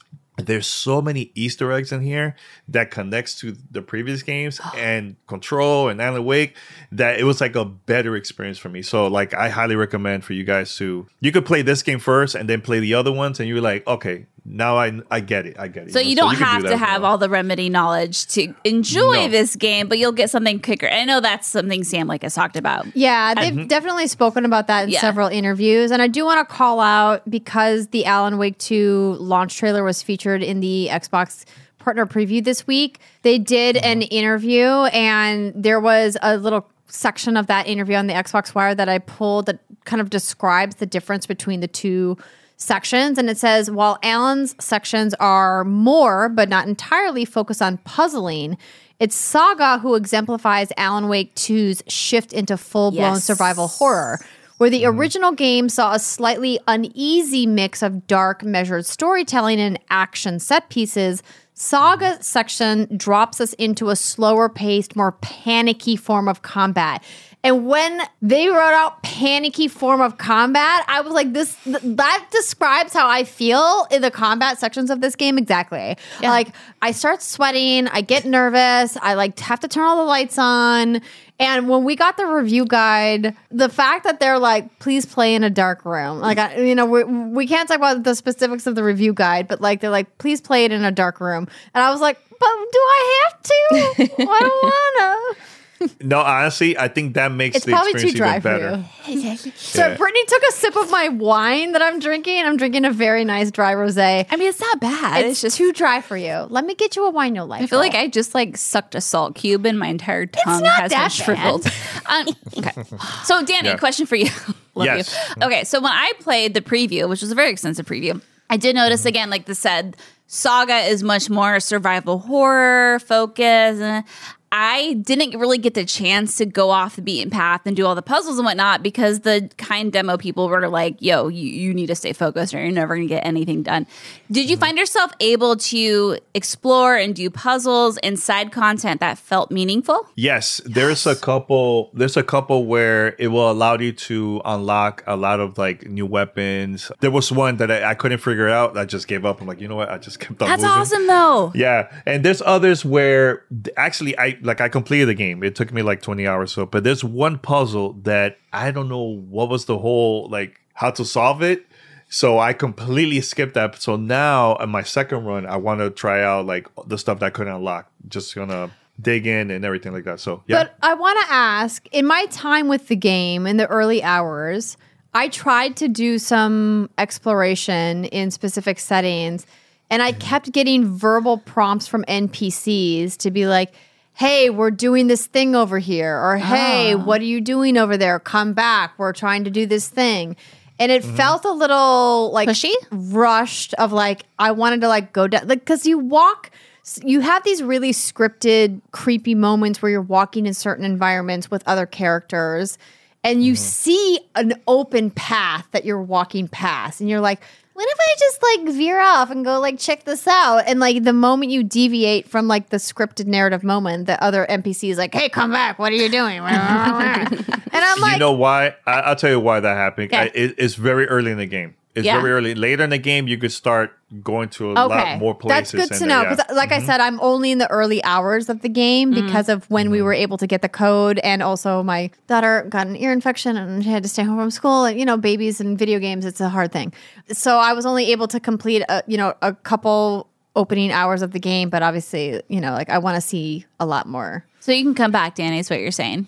Yeah, you could come back and uh, actually you're gonna go to a lot of those areas multiple times. Uh, you you'll discover a lot more things and more more. Oh, I'm so excited. This sounds too. like Resident Evil, man. Like, yeah, it's ah! good, and, and that that that's the thing that um I was like, how Remedy is gonna do this, like making this as like their first horror game, and I could definitely say that this is the best Remedy game that they ever created so far. For, for And I me, have to like, imagine it's a fantastic mix of survival horror, like the Resident Evil, right? Mm-hmm. But also like that psychological remedy shenaniganery that they've been known for, especially with games like Control, right? I have to imagine Mm-hmm. like you get that cool mix of the two. What Yeah. difficulty level did you play on, Danny? uh normal and right now because i just want to like rush it even more i'm gonna try story and hopefully on my third one i want to try out the hardest difficulty but i heard that after launch i think within a month or so they're adding a new game plus which i definitely want to try that out mm. where you can unlock more upgrades for for both characters i think there's also going to be like manuscript pages and extra video content that you could also unlock in the game.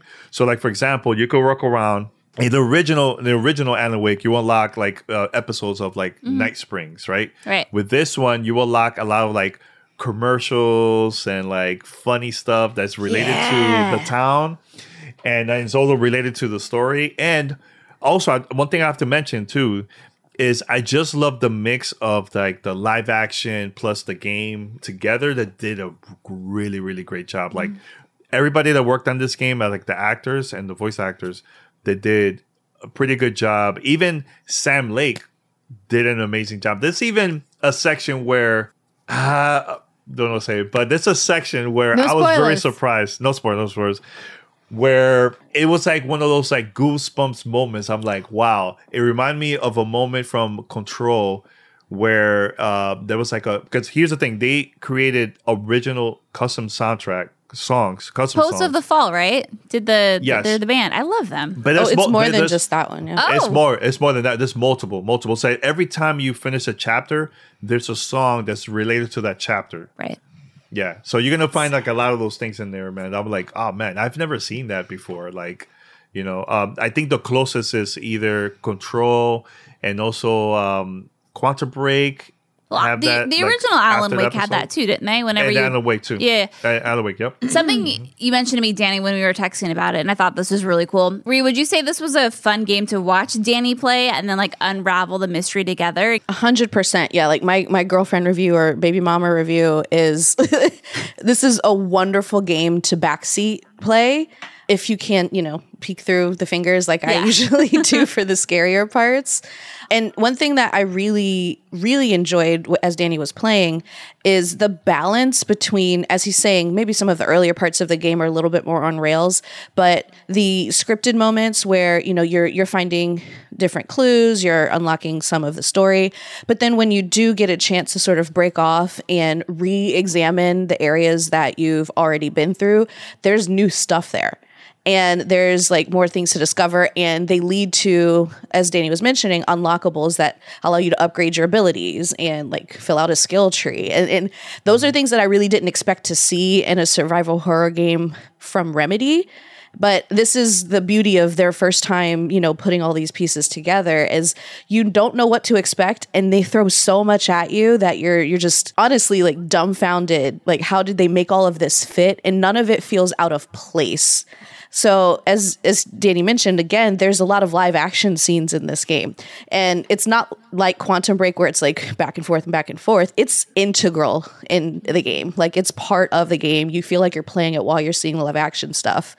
And mm-hmm. it's it's very meta and mind fuckery and it, it just works and it, it's a joy to watch. The performances are fantastic. And the music at the end of each chapter, bangers. Like like the album is great like really Okay, really okay. great and they're all different hear a little styles all different genres Yeah. Actual yeah. It's gameplay. like, yeah yeah, it's it's like one of my look. I love Hi-Fi Rush. I think that's like an amazing soundtrack. This one is like even better because there's it's a hundred percent original music. You know, Hi-Fi Rush they had original music, but there is like a lot of license also. You know what I'm saying? So I do also want to mention too, Brittany, where when you start playing Alan Wake, you know both characters use the flashlight and and like a weapon.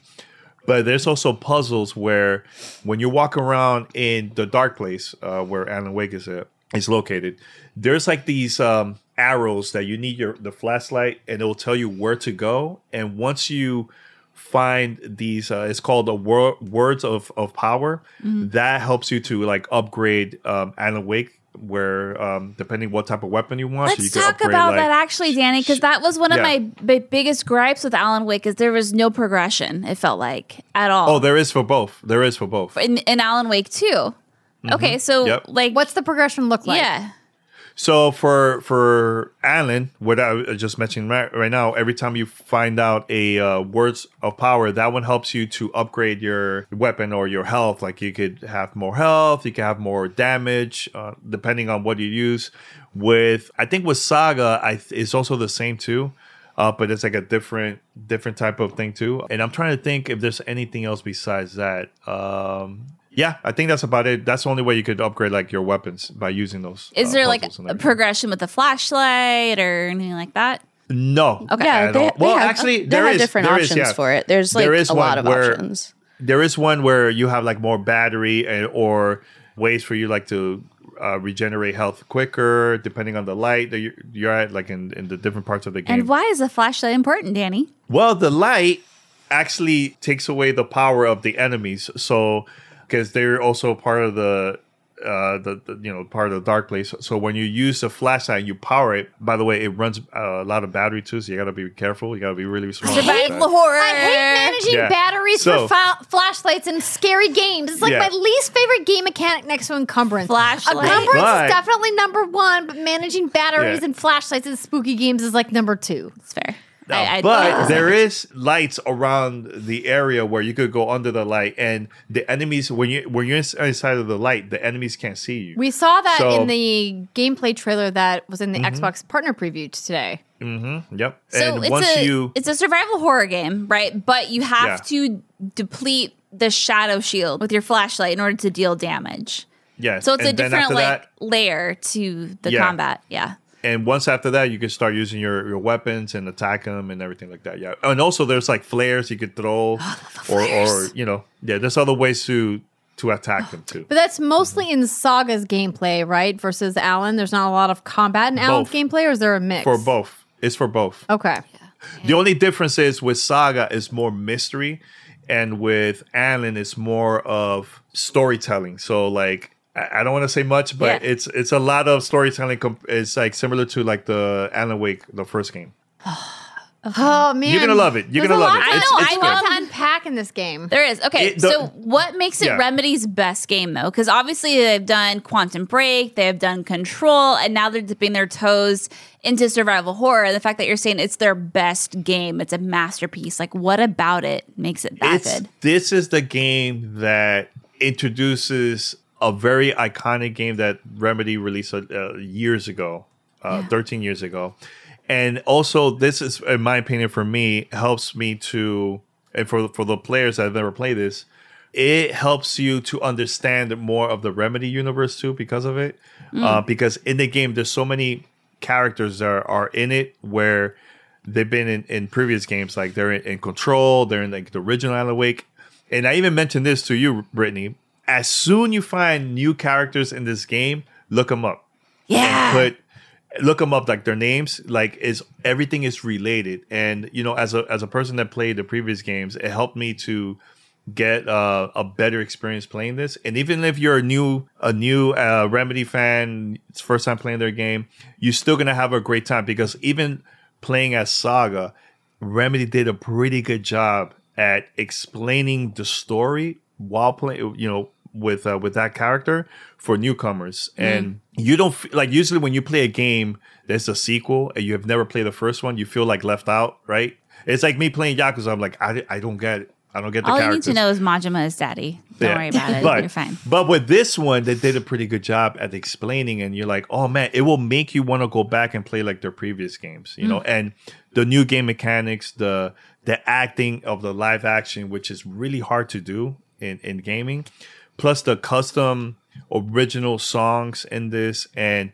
just everything put together to me is like it's it's my favorite game of the year so far. Oh, I want to Like, bring up one down. other thing that we haven't Yeah. talked about yet. And we don't Which have to one? go into details because obviously this is a major part of the game, but it has been shown already is Saga's mind place mm. Oh, where yes, she have the goes to actually start like solving the case, right? She's an FBI agent. She's reporting to a murder and you know trying to figure out what the fuck is going on here, right? So mm-hmm. the what I really love about this is it's you know it's the conspiracy wall with you know the meme and all the red yarn pieces going from picture to picture, mm-hmm. but it, it really does help you completely grasp what's going on because a lot of these games it's it's easy to blow past key points and get completely lost because you know there's just one line of dialogue that an NPC will confirm for you and explain whatever just happened. But then you're expected to remember that for the next I don't know t- 2 or 3 weeks over the time that you're playing it and it gets mm-hmm. lost. But what I love about the mind place is that you have a really quick way to go back and have a visual which for me is really helpful of like what you already did and what you're currently doing and why and it's just such a smart way to keep people on track because it's a very complicated story, as you can hear us talking about. It's probably pretty confusing until you play it. But between that and, you know, the the facsimile for Alan, it, it really does help you keep track of what you're doing and you feel like a detective. Like you feel like, ooh, I'm solving a, a mystery. Like it it's pretty mm-hmm. great. And I thought it was really effective. And That's I mean, I've always I- wanted I Oh, to make a conspiracy wall. Yeah. Final Fantasy 16, I will say, also did a really great job at that. And I hope that's something more teams take into consideration when they're building complicated narratives. It's like make it very simple. Um, but I'm happy to hear that, Ray, because I was a little worried during my demo that it maybe felt a little gamified, where it's like, oh, you have to put this and this together when I feel like it was common sense. but it sounds like it works in a way that feels organic and natural. I found that it was yeah. pretty fluid. I did struggle a little bit in the beginning with just kind of lining up some of the placements. But like, I mean, you quickly like kind of get into a flow with like understanding where the game wants you to like physically, because you have to like hit up on the D pad if you're playing on PlayStation 5, which is where I'm playing. And then it like s- shows you all of the photographs that you can like enter into evidence on the on the board. And then you have to select the photo and then you have to like physically like move the cursor around to place it on the piece of the evidence board where that piece of evidence fits. And it's pretty obvious, at least in the beginning of the game, like where the evidence pieces fit. But like for some reason, I struggled just a little bit in the beginning with like the just the mechanics of like lining it up. Mm-hmm. But you'll get the hang of it. It's just like any new mechanic that you discover in a video game. Like it just takes a mm-hmm. little practice, but mm-hmm. it's a really interesting idea. But what I thought was really frustrating for me, who always wants to play on baby ass baby mode, but adds to the survival horror elements of the game, is that they explicitly tell you in the beginning of the game when Saga is in her mind place, she is vulnerable to what's happening in the real world. Meaning, if you aren't in like a safe spot in the story, like if you are in combat or in a scary spot or in an area where like an enemy could find you, if you're in the mind place looking at evidence or sorting clues, you can technically be attacked while that's happening. Yeah. So when that happens, what happens? I don't know. It hasn't happened to me yet because I've been very It careful happened- about going into the mind place because I Yeah. take those warnings very seriously. As you should. Yeah.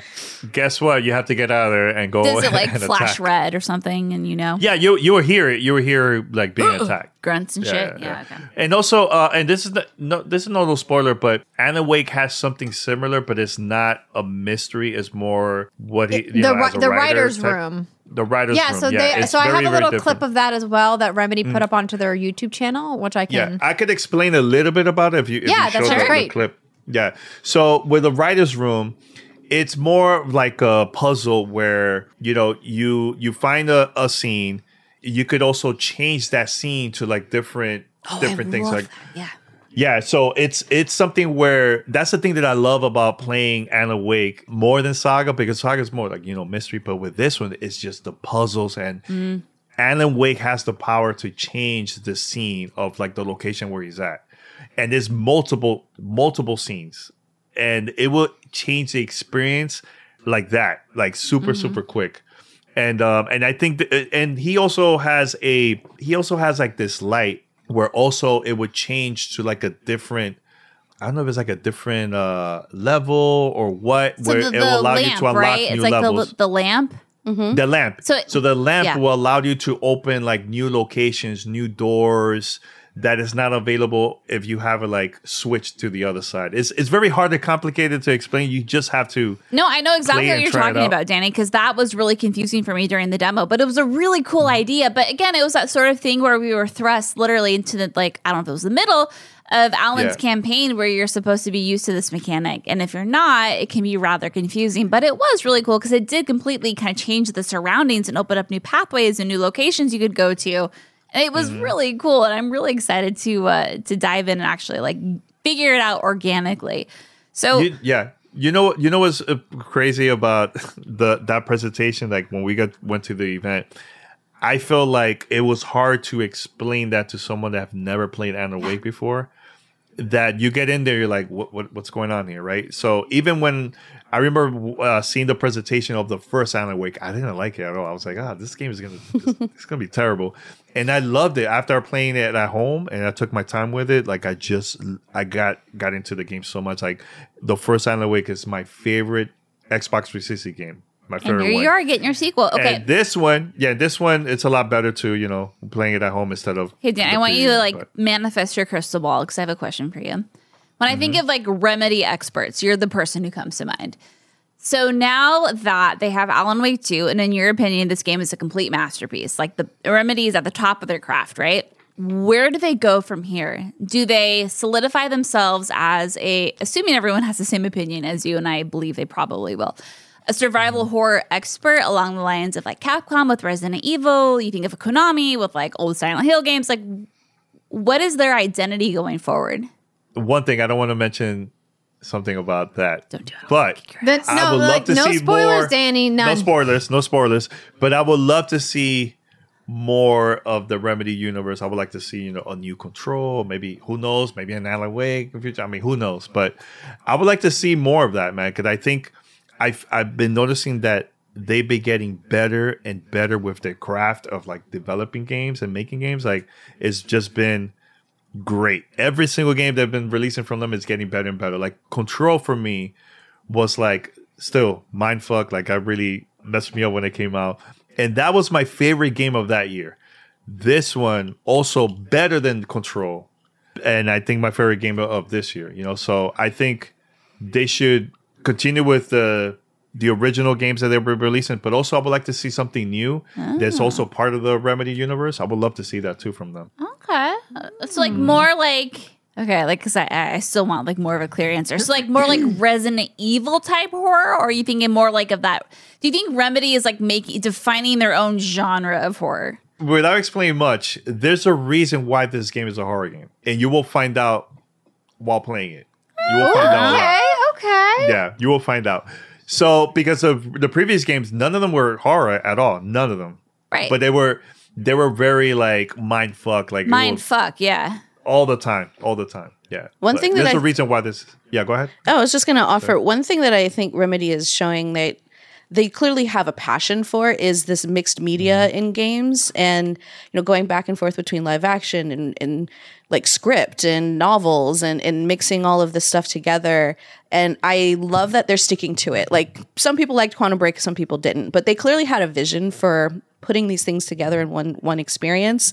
Control mm-hmm. had a lot of those elements as well and i feel like they really just went like cranked up to 10 on this one with alan wake 2 and it's really successful. And so I would love to see them continue to expand in that genre where you get to see actors playing characters with different voice actors, with different visuals, and all in one story, and somehow it makes sense. Like I really love how complicated and yet successful it is. Like like they really just pulled it off, in my opinion. Yeah.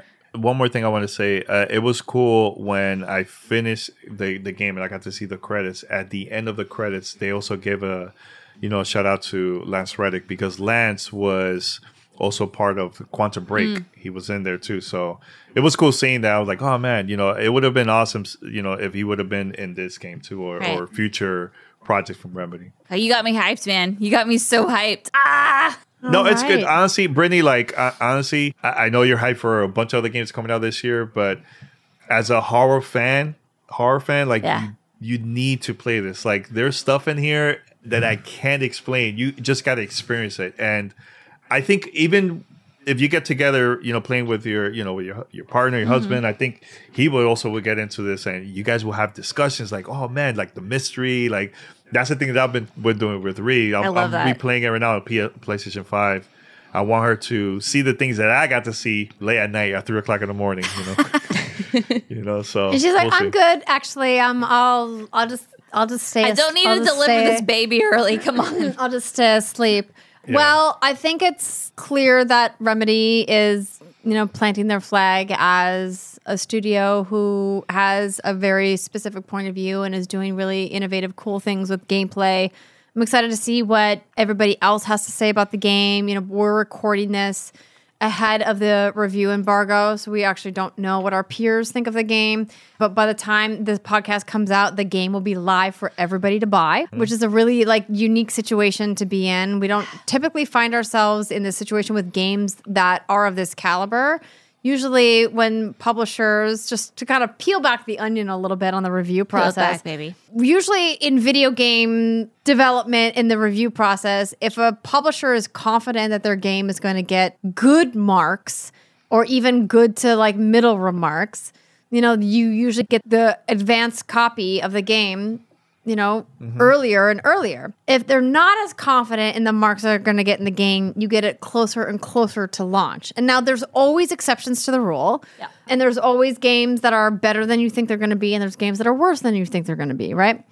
And mm-hmm. this game, for whatever reason, kind of split the difference. It kind of like hit in the middle of like not so early that, you know, Epic as the publisher was super confident that it was going to score super high, but not so late that it's like clearly they're not confident in how this game is going to do. They're giving us review copy the day before it launches, which happens Right, it happens sometimes. Or like in the case of like Cyberpunk, we got our console codes like very late for obvious reasons. We don't need to rehash that. Mm-hmm. And so I'm curious how the rest of the gaming consumer market is going to approach this game because Remedy games kind of I don't want to say they're culty in a way, but they almost are in the sense that they have a very dedicated, passionate fan base, but they're not for everybody. The style of mm-hmm. games they've made. And Sam Lake and the rest of his team has made it clear that this game is different than everything else they've ever done. And I think mm-hmm. this may be the opportunity for them to finally break through and say, hey, we're here and this is what we're capable of. I will Yeah. say to people listening, to people who are on the fence, they want to hear reviews before they, you know, put up the money because it's not available in Game Pass. Watch out for reviewers who haven't played more than like five or six hours because you really don't get it until you get further in. And it's not like, oh, this mm-hmm. this TV show is really great. You just have to get through the first half of the, the season. Like it's not like that. It's just there's truly so much to it that you don't understand it fully until you get a pretty good ways in. So I would and say it's not like you're it's Yeah. like not like Starfield that's asking you to spend 200 No, no. hours to see like the good shit in the narrative, right? Which is like a conversation for another time. But I think that Danny saying he spent 20 hours as a fan in the game and really got to see a comprehensive look. And obviously, there's more to explore to go back and play multiple mm-hmm. playthroughs. I think that says that they're not trying to waste your time. No. no. No, and and also I I know post launch they're planning to release free expand. Well, I, I don't know about free, but they're planning to have like expansions, where the first one is called Night Springs, which is that's the the show. The show that uh, Yeah, Alan yeah, Wake yeah, worked on. There's going to be a lot of returning characters from that one, and the second one is called The Lake House. I don't know much about that one, hmm. but both of them is coming out sometime. Isn't the next lake year. house though the you think that's the Cauldron Lake throwback from Alan Wake? Yeah, like where he went to but- do his writing. Where everything Yes, fucking hit yes. the fan? Yeah. Wow. but the house is so so small so i don't know what what's what's going on in there like it's it's something beyond that house i mean who, who knows ah, Oh my gosh. I am Yeah. so excited. Well, dude, Danny, thank you so much. Like, I was already excited for this, but now I'm like even more freaking hyped.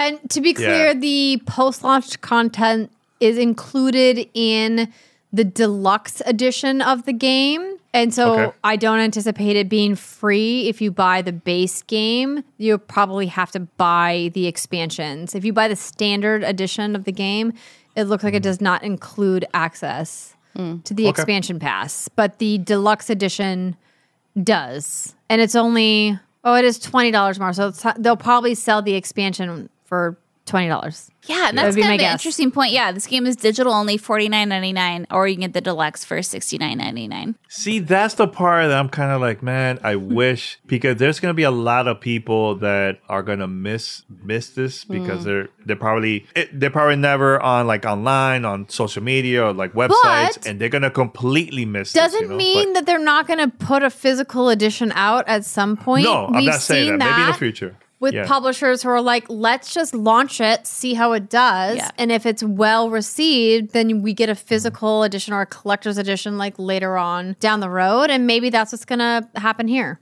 I hope so. I hope so because I want, I really want people to play this, man. And if you have a PC and you have the, you know, the 40 series or 30 series graphic card, oh my god, ray tracing in this one, Oh, yeah. it looks so good. Oh, it looks. Does it get the I award mean- for, Oh my for I best made light? a comment to John instantly because he knows I love looking at lighting and plants in particular in games.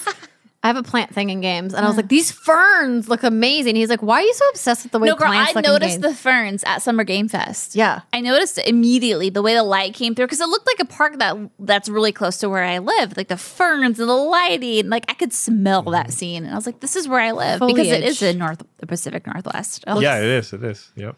beautiful, beautiful foliage. So we're kind of, you know, at the end of the show, but Brittany, Yo, I just want like a little like dab of Super Mario Wonder. Oh. So Nintendo put out what a lot of our peers are calling their best platformer ever, which oh. is huge praise. interesting. Mm-hmm. Okay, that's interesting. And I'm like, wow, okay, so obviously Super Mario Wonder looked good and it looked wild and bonkers. We talked about like that weird elephant suit and everything that's happening Yeah, yeah, in this game. But from your time with it so far, So- and thank you for to Nintendo for providing us with codes for the game. Yeah. Is do you think it's their best platformer ever? No, but I think it's very close. Okay, so I Okay. played a couple hours with my dad, like I talked about last week. Went over to his house on launch day, and we had a couple shots of whiskey. Love it. and we because he was my co-op gaming partner growing up, and the first video game I ever played was Super Mario World, and he was always Luigi, I was always Mario. So it's very special for us to be able to continue that tradition. Now that I'm 35, but I will say I'm so old. you're only 35. five years older than me. That's not that much. You're, we're you and I are neck and neck. This, I think, is the best 2D platformer since, in my opinion, Super Mario World, which is like very high praise. Um, what I really do love about Super Mario Wonder is that the controls, and my exact quotes, are tight and not so slippery. Ooh, I like it. I like So I it. feel like in other 2D Mario games, like what I love about Super Mario World is, you know, Super Nintendo for you young children out there, is that like I feel like you push right on the D-pad and Mario or Luigi moves like an adequate distance, right? Like you could control your dude. He didn't always feel like he was moving on an ice level. And but as as Nintendo explored more 2D Mario games, I feel like it got slippery. There was some weird physics involved. It's why I stopped playing these Mario platformers. To be honest, you're Yeah. right. Like you, you're nailing it. Like it felt too slippery. It was no longer fun. And like I will say, like I'm probably the best Super Mario World player I've ever met. Like I am. I fucking, Whoa. I've been playing that game since I was five. Whoa, hold you on. and I can go back and forth Hold on this because I think you're about to challenge me. Super Mario World is my favorite Super Mario game. Okay, it's mine behind Super a lot Mario of like RPG. you posers out there are like Super Mario Brothers three. I'm like, nah, Nah, dog. nah, girl, Super dog. Mario World. Yeah, Super Mario. I, I love you for that. Oh God, But no, like so the control. I will say, I think this one controls incredibly, incredibly well. I love that you can't like knock your partner off the edge now, and I don't remember all the physics in all the other games, so like don't at me. But what I do love is my dad, who's probably one of the worst video game players of all time. He still does not know how to run in a game like this. Oh, no. Where you push wide. He's been playing as long as I have since I was five. so you like thirty years. I almost said twenty. I wish thirty years. He's been playing. He still can't comprehend it, but like he can still play this game. He can still like do good at it, and he can still muddle his way through. And you can choose like the Yoshis and the whatever the little purple guy is, and you can't take any damage when you do that. The downside to, char- to selecting those characters is you can't use powers. Is according to my dad, is what I'll say. Like take that with a grain of salt. Um, he just doesn't know the right button, right? he just probably doesn't know the right button. But no, I mean, other than that, though, it has been an absolute blast. Each level is just absolutely packed with personality. The suits are the elephant is fun. The collectibles are fun. It basically this is like what if Mario did drugs? That's kind of what this game is. That's why it's called The dream. Yeah. right? Y'all like you know what I'm talking about. It's like you fucking get high every level, and the entire level changes around you. But Those mushrooms aren't the ones we thought they were. they, well, I mean, they are. We always thought that, right? And now we know Mm. for sure. An elephant, oh my God, the elephant is so charming. You can suck up water, you can hold water, you can spray water. You have, like, again, these little, like, purple collectibles. You have these star so, seeds. he's just so rotund. I love it. I mean, it's the most random fucking thing I've ever seen in my life, but it works. And I really love, again, like, as Ooh, someone pink who. cat. um, I mean, this, everything's great about this. that I who love Super Mario World. There's a lot of throwbacks, some of the designs, some of the remixed old nostalgic OG tracks are Oh, in this no. game. Really? it- oh, it's good, The girl. feels? The feels. I would say if you've been turned off, like you just said you were from 2D Mario games, this is 100% the one to check out. Like Okay, 100% I'm I'm in, I'm without a doubt. There are some cons that I want to briefly mention though. If you're playing multiplayer, some things you should be aware of. One is that in, in prior games you could bubble like your partner. Like if my dad and I were playing and he came across a particularly challenging spot, he could push the bubble button and he would just float along until I completed the hard spot. But now when you're in the bubble, you only have five seconds until you automatically die, which is kind of like an Oh, annoying choice. why though? I don't know why they went that route, but that is a route they went in. There is also, depending on who jumps on the flagpole at the very end, that is going to give you the crown, and that is going to dictate, from my understanding, who the camera follows. Hmm. So if you're someone who's like really good at the game and you beat every level, the camera's always going to follow you. of course. Which is like, of course, right? But when you're playing with someone who's really bad at the game, the friend, problem is, yeah. like my dad, you know, like he needs the camera to follow him because it's complicated. So that means I essentially have to wait before like everything and like let him jump on the flagpole first. And then the problem too is the person with the crown controls the menu, controls the levels you choose going forward. And if you're playing with small kids, that could be something complicated and weird. Mm. Um, there's no bouncing on heads, which is like another choice that I'm kind of sad about. wait, wait, wait, wait. Hold on. Yeah. There's no bouncing on heads? No. What does that mean? Okay. So like let's say Andrew and I, I'm Mario, you're Luigi. No, we're Andrew and Brittany. We're playing a Mario level. Fuck it. And above us is a big question block. And I look at that, I'm like, girl, you stand underneath the question block. I'm gonna bounce in your head, but just give me extra air time and I'm going to be able to hit that block. Yeah, you can't do that in this game. Why? Right. I don't know. It's something that they It was, got a, rid of. it was a choice. It was a choice, but there's a whole bunch of other cool things that I haven't been able to dive into fully. Like there's badges and there's stores and like cool stuff you can do. But like what I will say, the music, the throwback designs, the levels, the personality, like this is probably again my favorite 2D Mario since Super Mario World. And I'm have I've had an absolute blast playing it with my dad. There's a few like weird changes to multiplayer that I'm not a huge fan of, but like it hasn't stopped me from playing it with him, having fun. He's But been playing it every what night. do you mean weird changes that Well, you're not a well, fan well, of? like I talked about, like the five second bubble thing. Okay. Like, like why do you die? Why does the crown always have to follow like me just because I'm like the better player? Like I wish I could manually change that. Um, but like, and I love the physics of it. I love that you can't knock people off, and it's it's kind that way. Uh, but it's a lot of fun. So, Danny, have you played Yes. any of Super Mario Wonder? Yes, I love it. I love the I love the game. The only thing, and Brittany, you tell me if you feel the same about this. The only thing is those flowers that talks. It, it gets a little. They don't shut up. Danny. That's the problem. They don't shut up at all. I love. Did you see how Yeah. someone modded some like that- someone modded some I dick did. comments in there? They're like, "Shut the fuck up, asshole! Or you're stupid, or whatever it was." And Nintendo got really? really with voice? Mm-hmm. With voice? Yeah, voice yeah, yeah, and it was text. a mod. Reed, do you know what I'm talking about? I do, yeah. I, I was watching a video of Inside Gaming, and they pulled up a couple of the clips. They're very, very vulgar. Oh my god! but yeah, they Nintendo could sent, slip in like, a voice lines and the text as well. Yeah. Yeah, and that and this is the first time you we get to hear the new voice actor that plays Mario. Oh yeah. I mean, game. I never even noticed. Did you? I mean, like, yeah, I could oh, even. Yeah, I didn't know. Brittany, so um, I've been playing Mar- Mario Bros. Wonder Uh-huh. single player. One thing that I love to do, also playing online, where you will play with a lot of other gamers from around the world, but that's Ghost.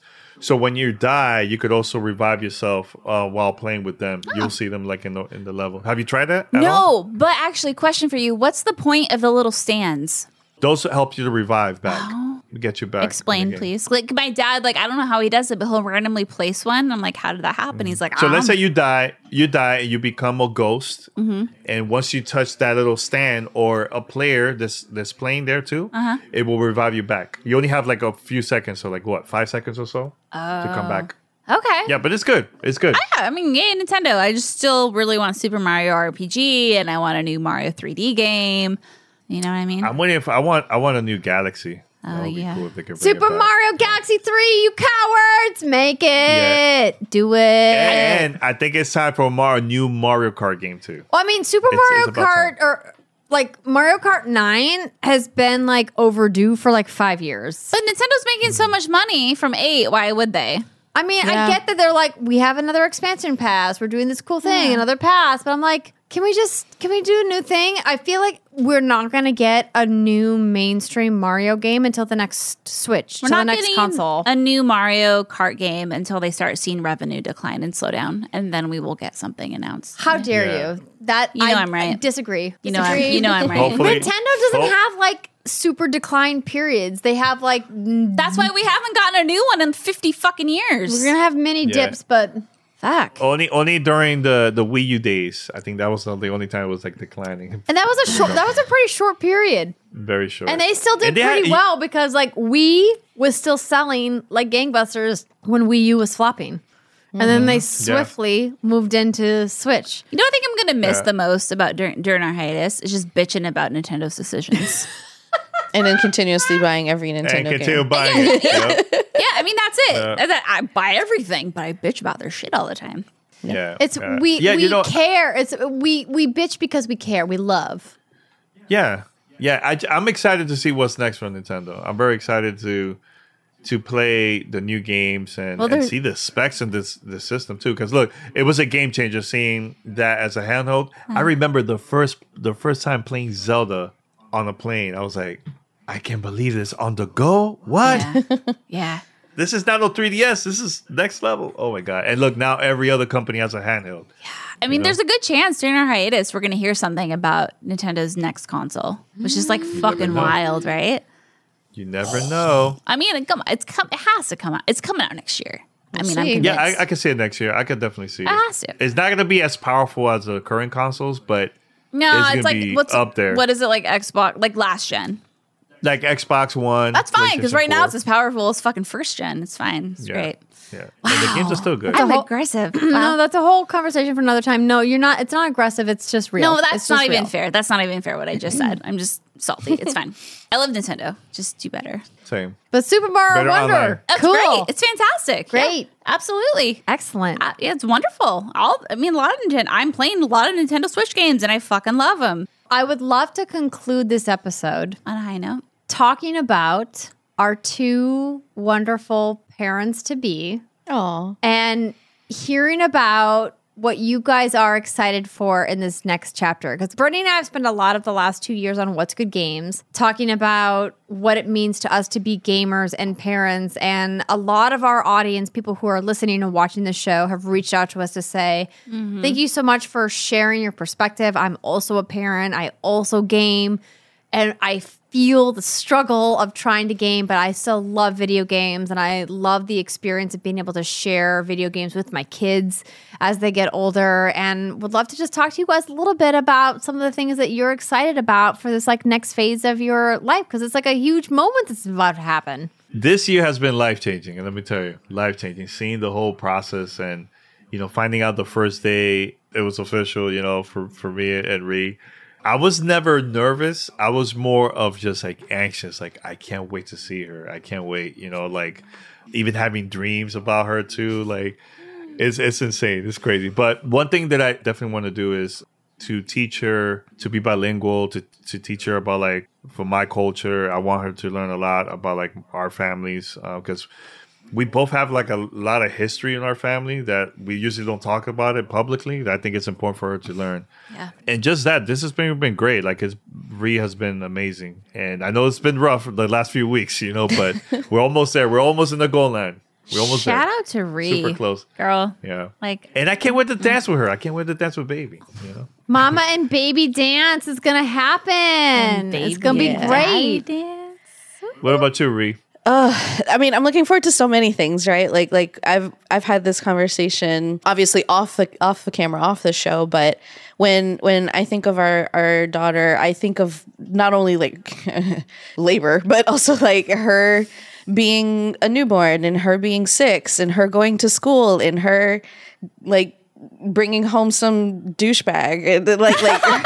like her teaching me The new things, like a douchebag at some point, right? right? Like like i can i can see everything that i i hope i'm around to experience that could that could be part of her life and hopefully i am too. And i'm just really excited to to create a new family member and to mm-hmm. find another favorite person to add to this incredible life and community that danny and i have been so so blessed to be able to build. And more than anything i just want to teach her like how we've come together and how gaming has been a huge part of that but there, there's so many things that can connect you to other people and it's always worth it to reach out and it, it's uh, it's just so rewarding to share the things that you love with folks and i'm just so grateful that i'm able to do that here on the podcast and i know we're going on hiatus for very good reason and we'll be back but i'm gonna miss this but i'm really proud to share this show with her like i'm, I'm proud to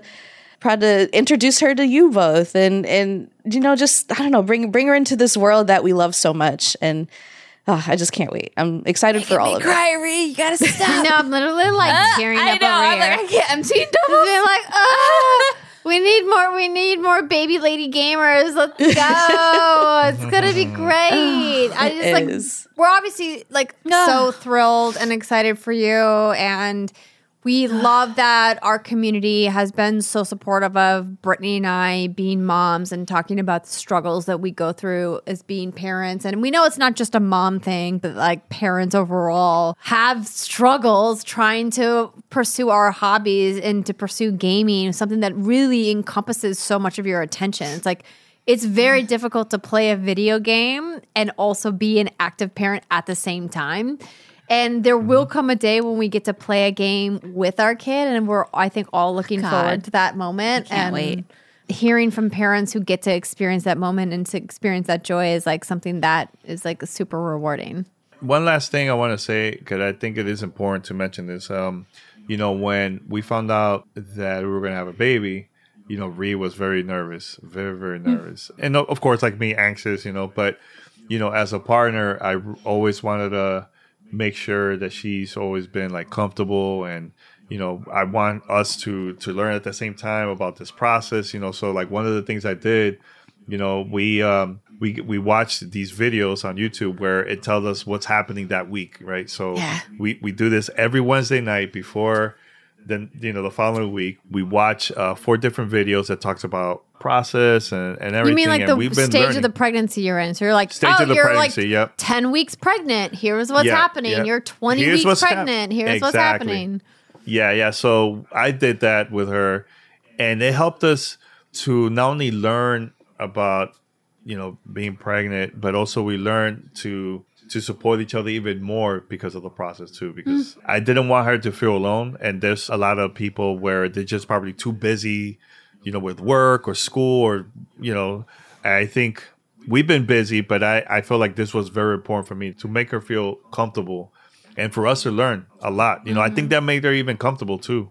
Ever since we started watching these videos, Yeah. man. So, and plus getting support from our friends, like you know, you, Andy, and and and Britt, and everybody else has been very helpful for us too. So, thank you for for those support. You know, we're always here for you guys. We love you. We love you to death. And we're love so you. excited for this next phase. And as soon as baby is ready to come and be held by Auntie Britt and, and Auntie Oh. Andrea, we're we're ready. I'm there. Um, we're very I'm excited for camping y'all. outside of your door. Like, don't be freaked out. Ri, I won't run away with your donuts. You know, hey, look, we're ready. We're gonna we're gonna bring champagne. We're gonna you know yes, have a, let's an amazing go. time. It's a celebration. Celebration. we're Oh ready. my gosh. We're ready, ready. I just had this really weird, like surreal moment. Danny, like kind of cutting you out for a second. But Andy, me, and Ri are all wearing the same like design. And the fact that, you know, like we started the show in 2017, none of us had kids, you know, and now like here we are. Like you and I have two and a half year old Ri's about to have a baby. It's like, damn, like we've been doing this shit for a long time. Look how much our life has changed. We like created new life. Yeah, and I just like I'm really grateful for our partners, so John, Jason, and Danny, and our community that we've been able to do this, and we're taking this hiatus. We've had nothing but supportive comments. People understand, and I guess that's like all we can really ask for is try to understand like what it's like, and it's been really fucking cool to get all that support. and now and now all of you are hot milfs. There that's what I'm saying. Yeah. Let's go. Ri, I will say one of my favorite moments when Jace was a newborn was finding a game because they just like sleep and shit and they need to be fed from time to, you know, whatever. Is putting him on my lap and playing um, Ace Attorney. I don't know if you're like an Ace Attorney fan. But like find a game where you don't I would sit down on my recliner, I would put down my like little caffeine, I put my water, my chapstick, my like hand sanitizer cuz like COVID and shit, whatever. My pillow that I think I gave you, like a big, like comfy gray pillow, a blanket, a pacifier, whatever, and I would just sit for like five hours at a time. I would not move. And I would just have Jace on me and I would just play Ace Attorney. So if there's a game that you can think of that doesn't require that much, like that was such a cool moment for me. And I still think about that fondly. Because, like, listen, that this is the best gaming time you're going to get.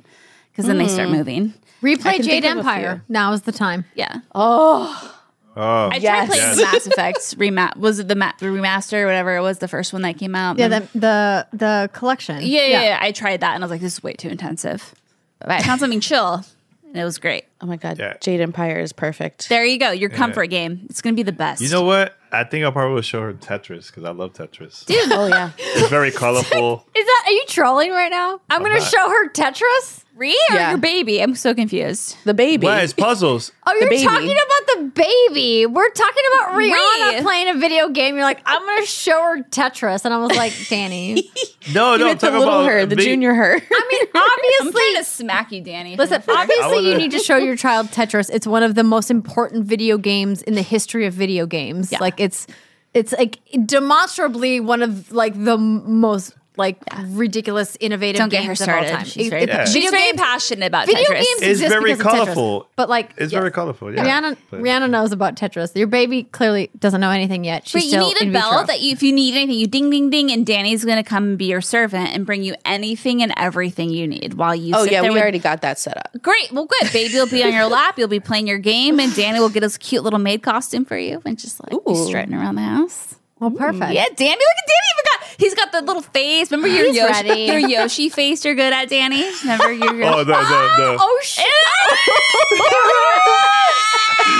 I was so sad I missed that. I know. episode. So Aw. good, Danny. So good. sorry, I, the camera's been cutting No, me no, off. it was I can't really perfect, fully- Danny. It was perfect. We got it. Okay. We love you guys. We're super excited for you. And thank you to everybody who has supported our voices in video games and supported this show and been part of our community. And thank you in advance for supporting us through this hiatus. It's wild that we have to be so concerned about losing audience when shows go on hiatus routinely and have no problem getting their audience back when they come back. I mean, some shows take a year or two off or more between seasons, and then no problem. But like as a podcast, for some reason, you stop doing episodes and people just abandon you forever. Yeah. And we appreciate everybody who's stuck with us and is going to continue to stick with us. And we love you, and we love you guys. And cheers to 350 episodes of What's Oh, Good shit. Hold on. Wait, no, fill it up. We can't cheers with an empty cup. Well, the good news is we're done after this, so I can be drunk and then. Yeah, I mean, I've been trying to get you drunk all night. Are you trying? You don't have Listen, to we get me already drunk. had the five finger conversation. You don't have to get me. drunk. Wow, taking advantage. It was the fisting conversation. Cheers. Cheers! Cheers. And congrats! Woo! See you next time, everybody. Hmm.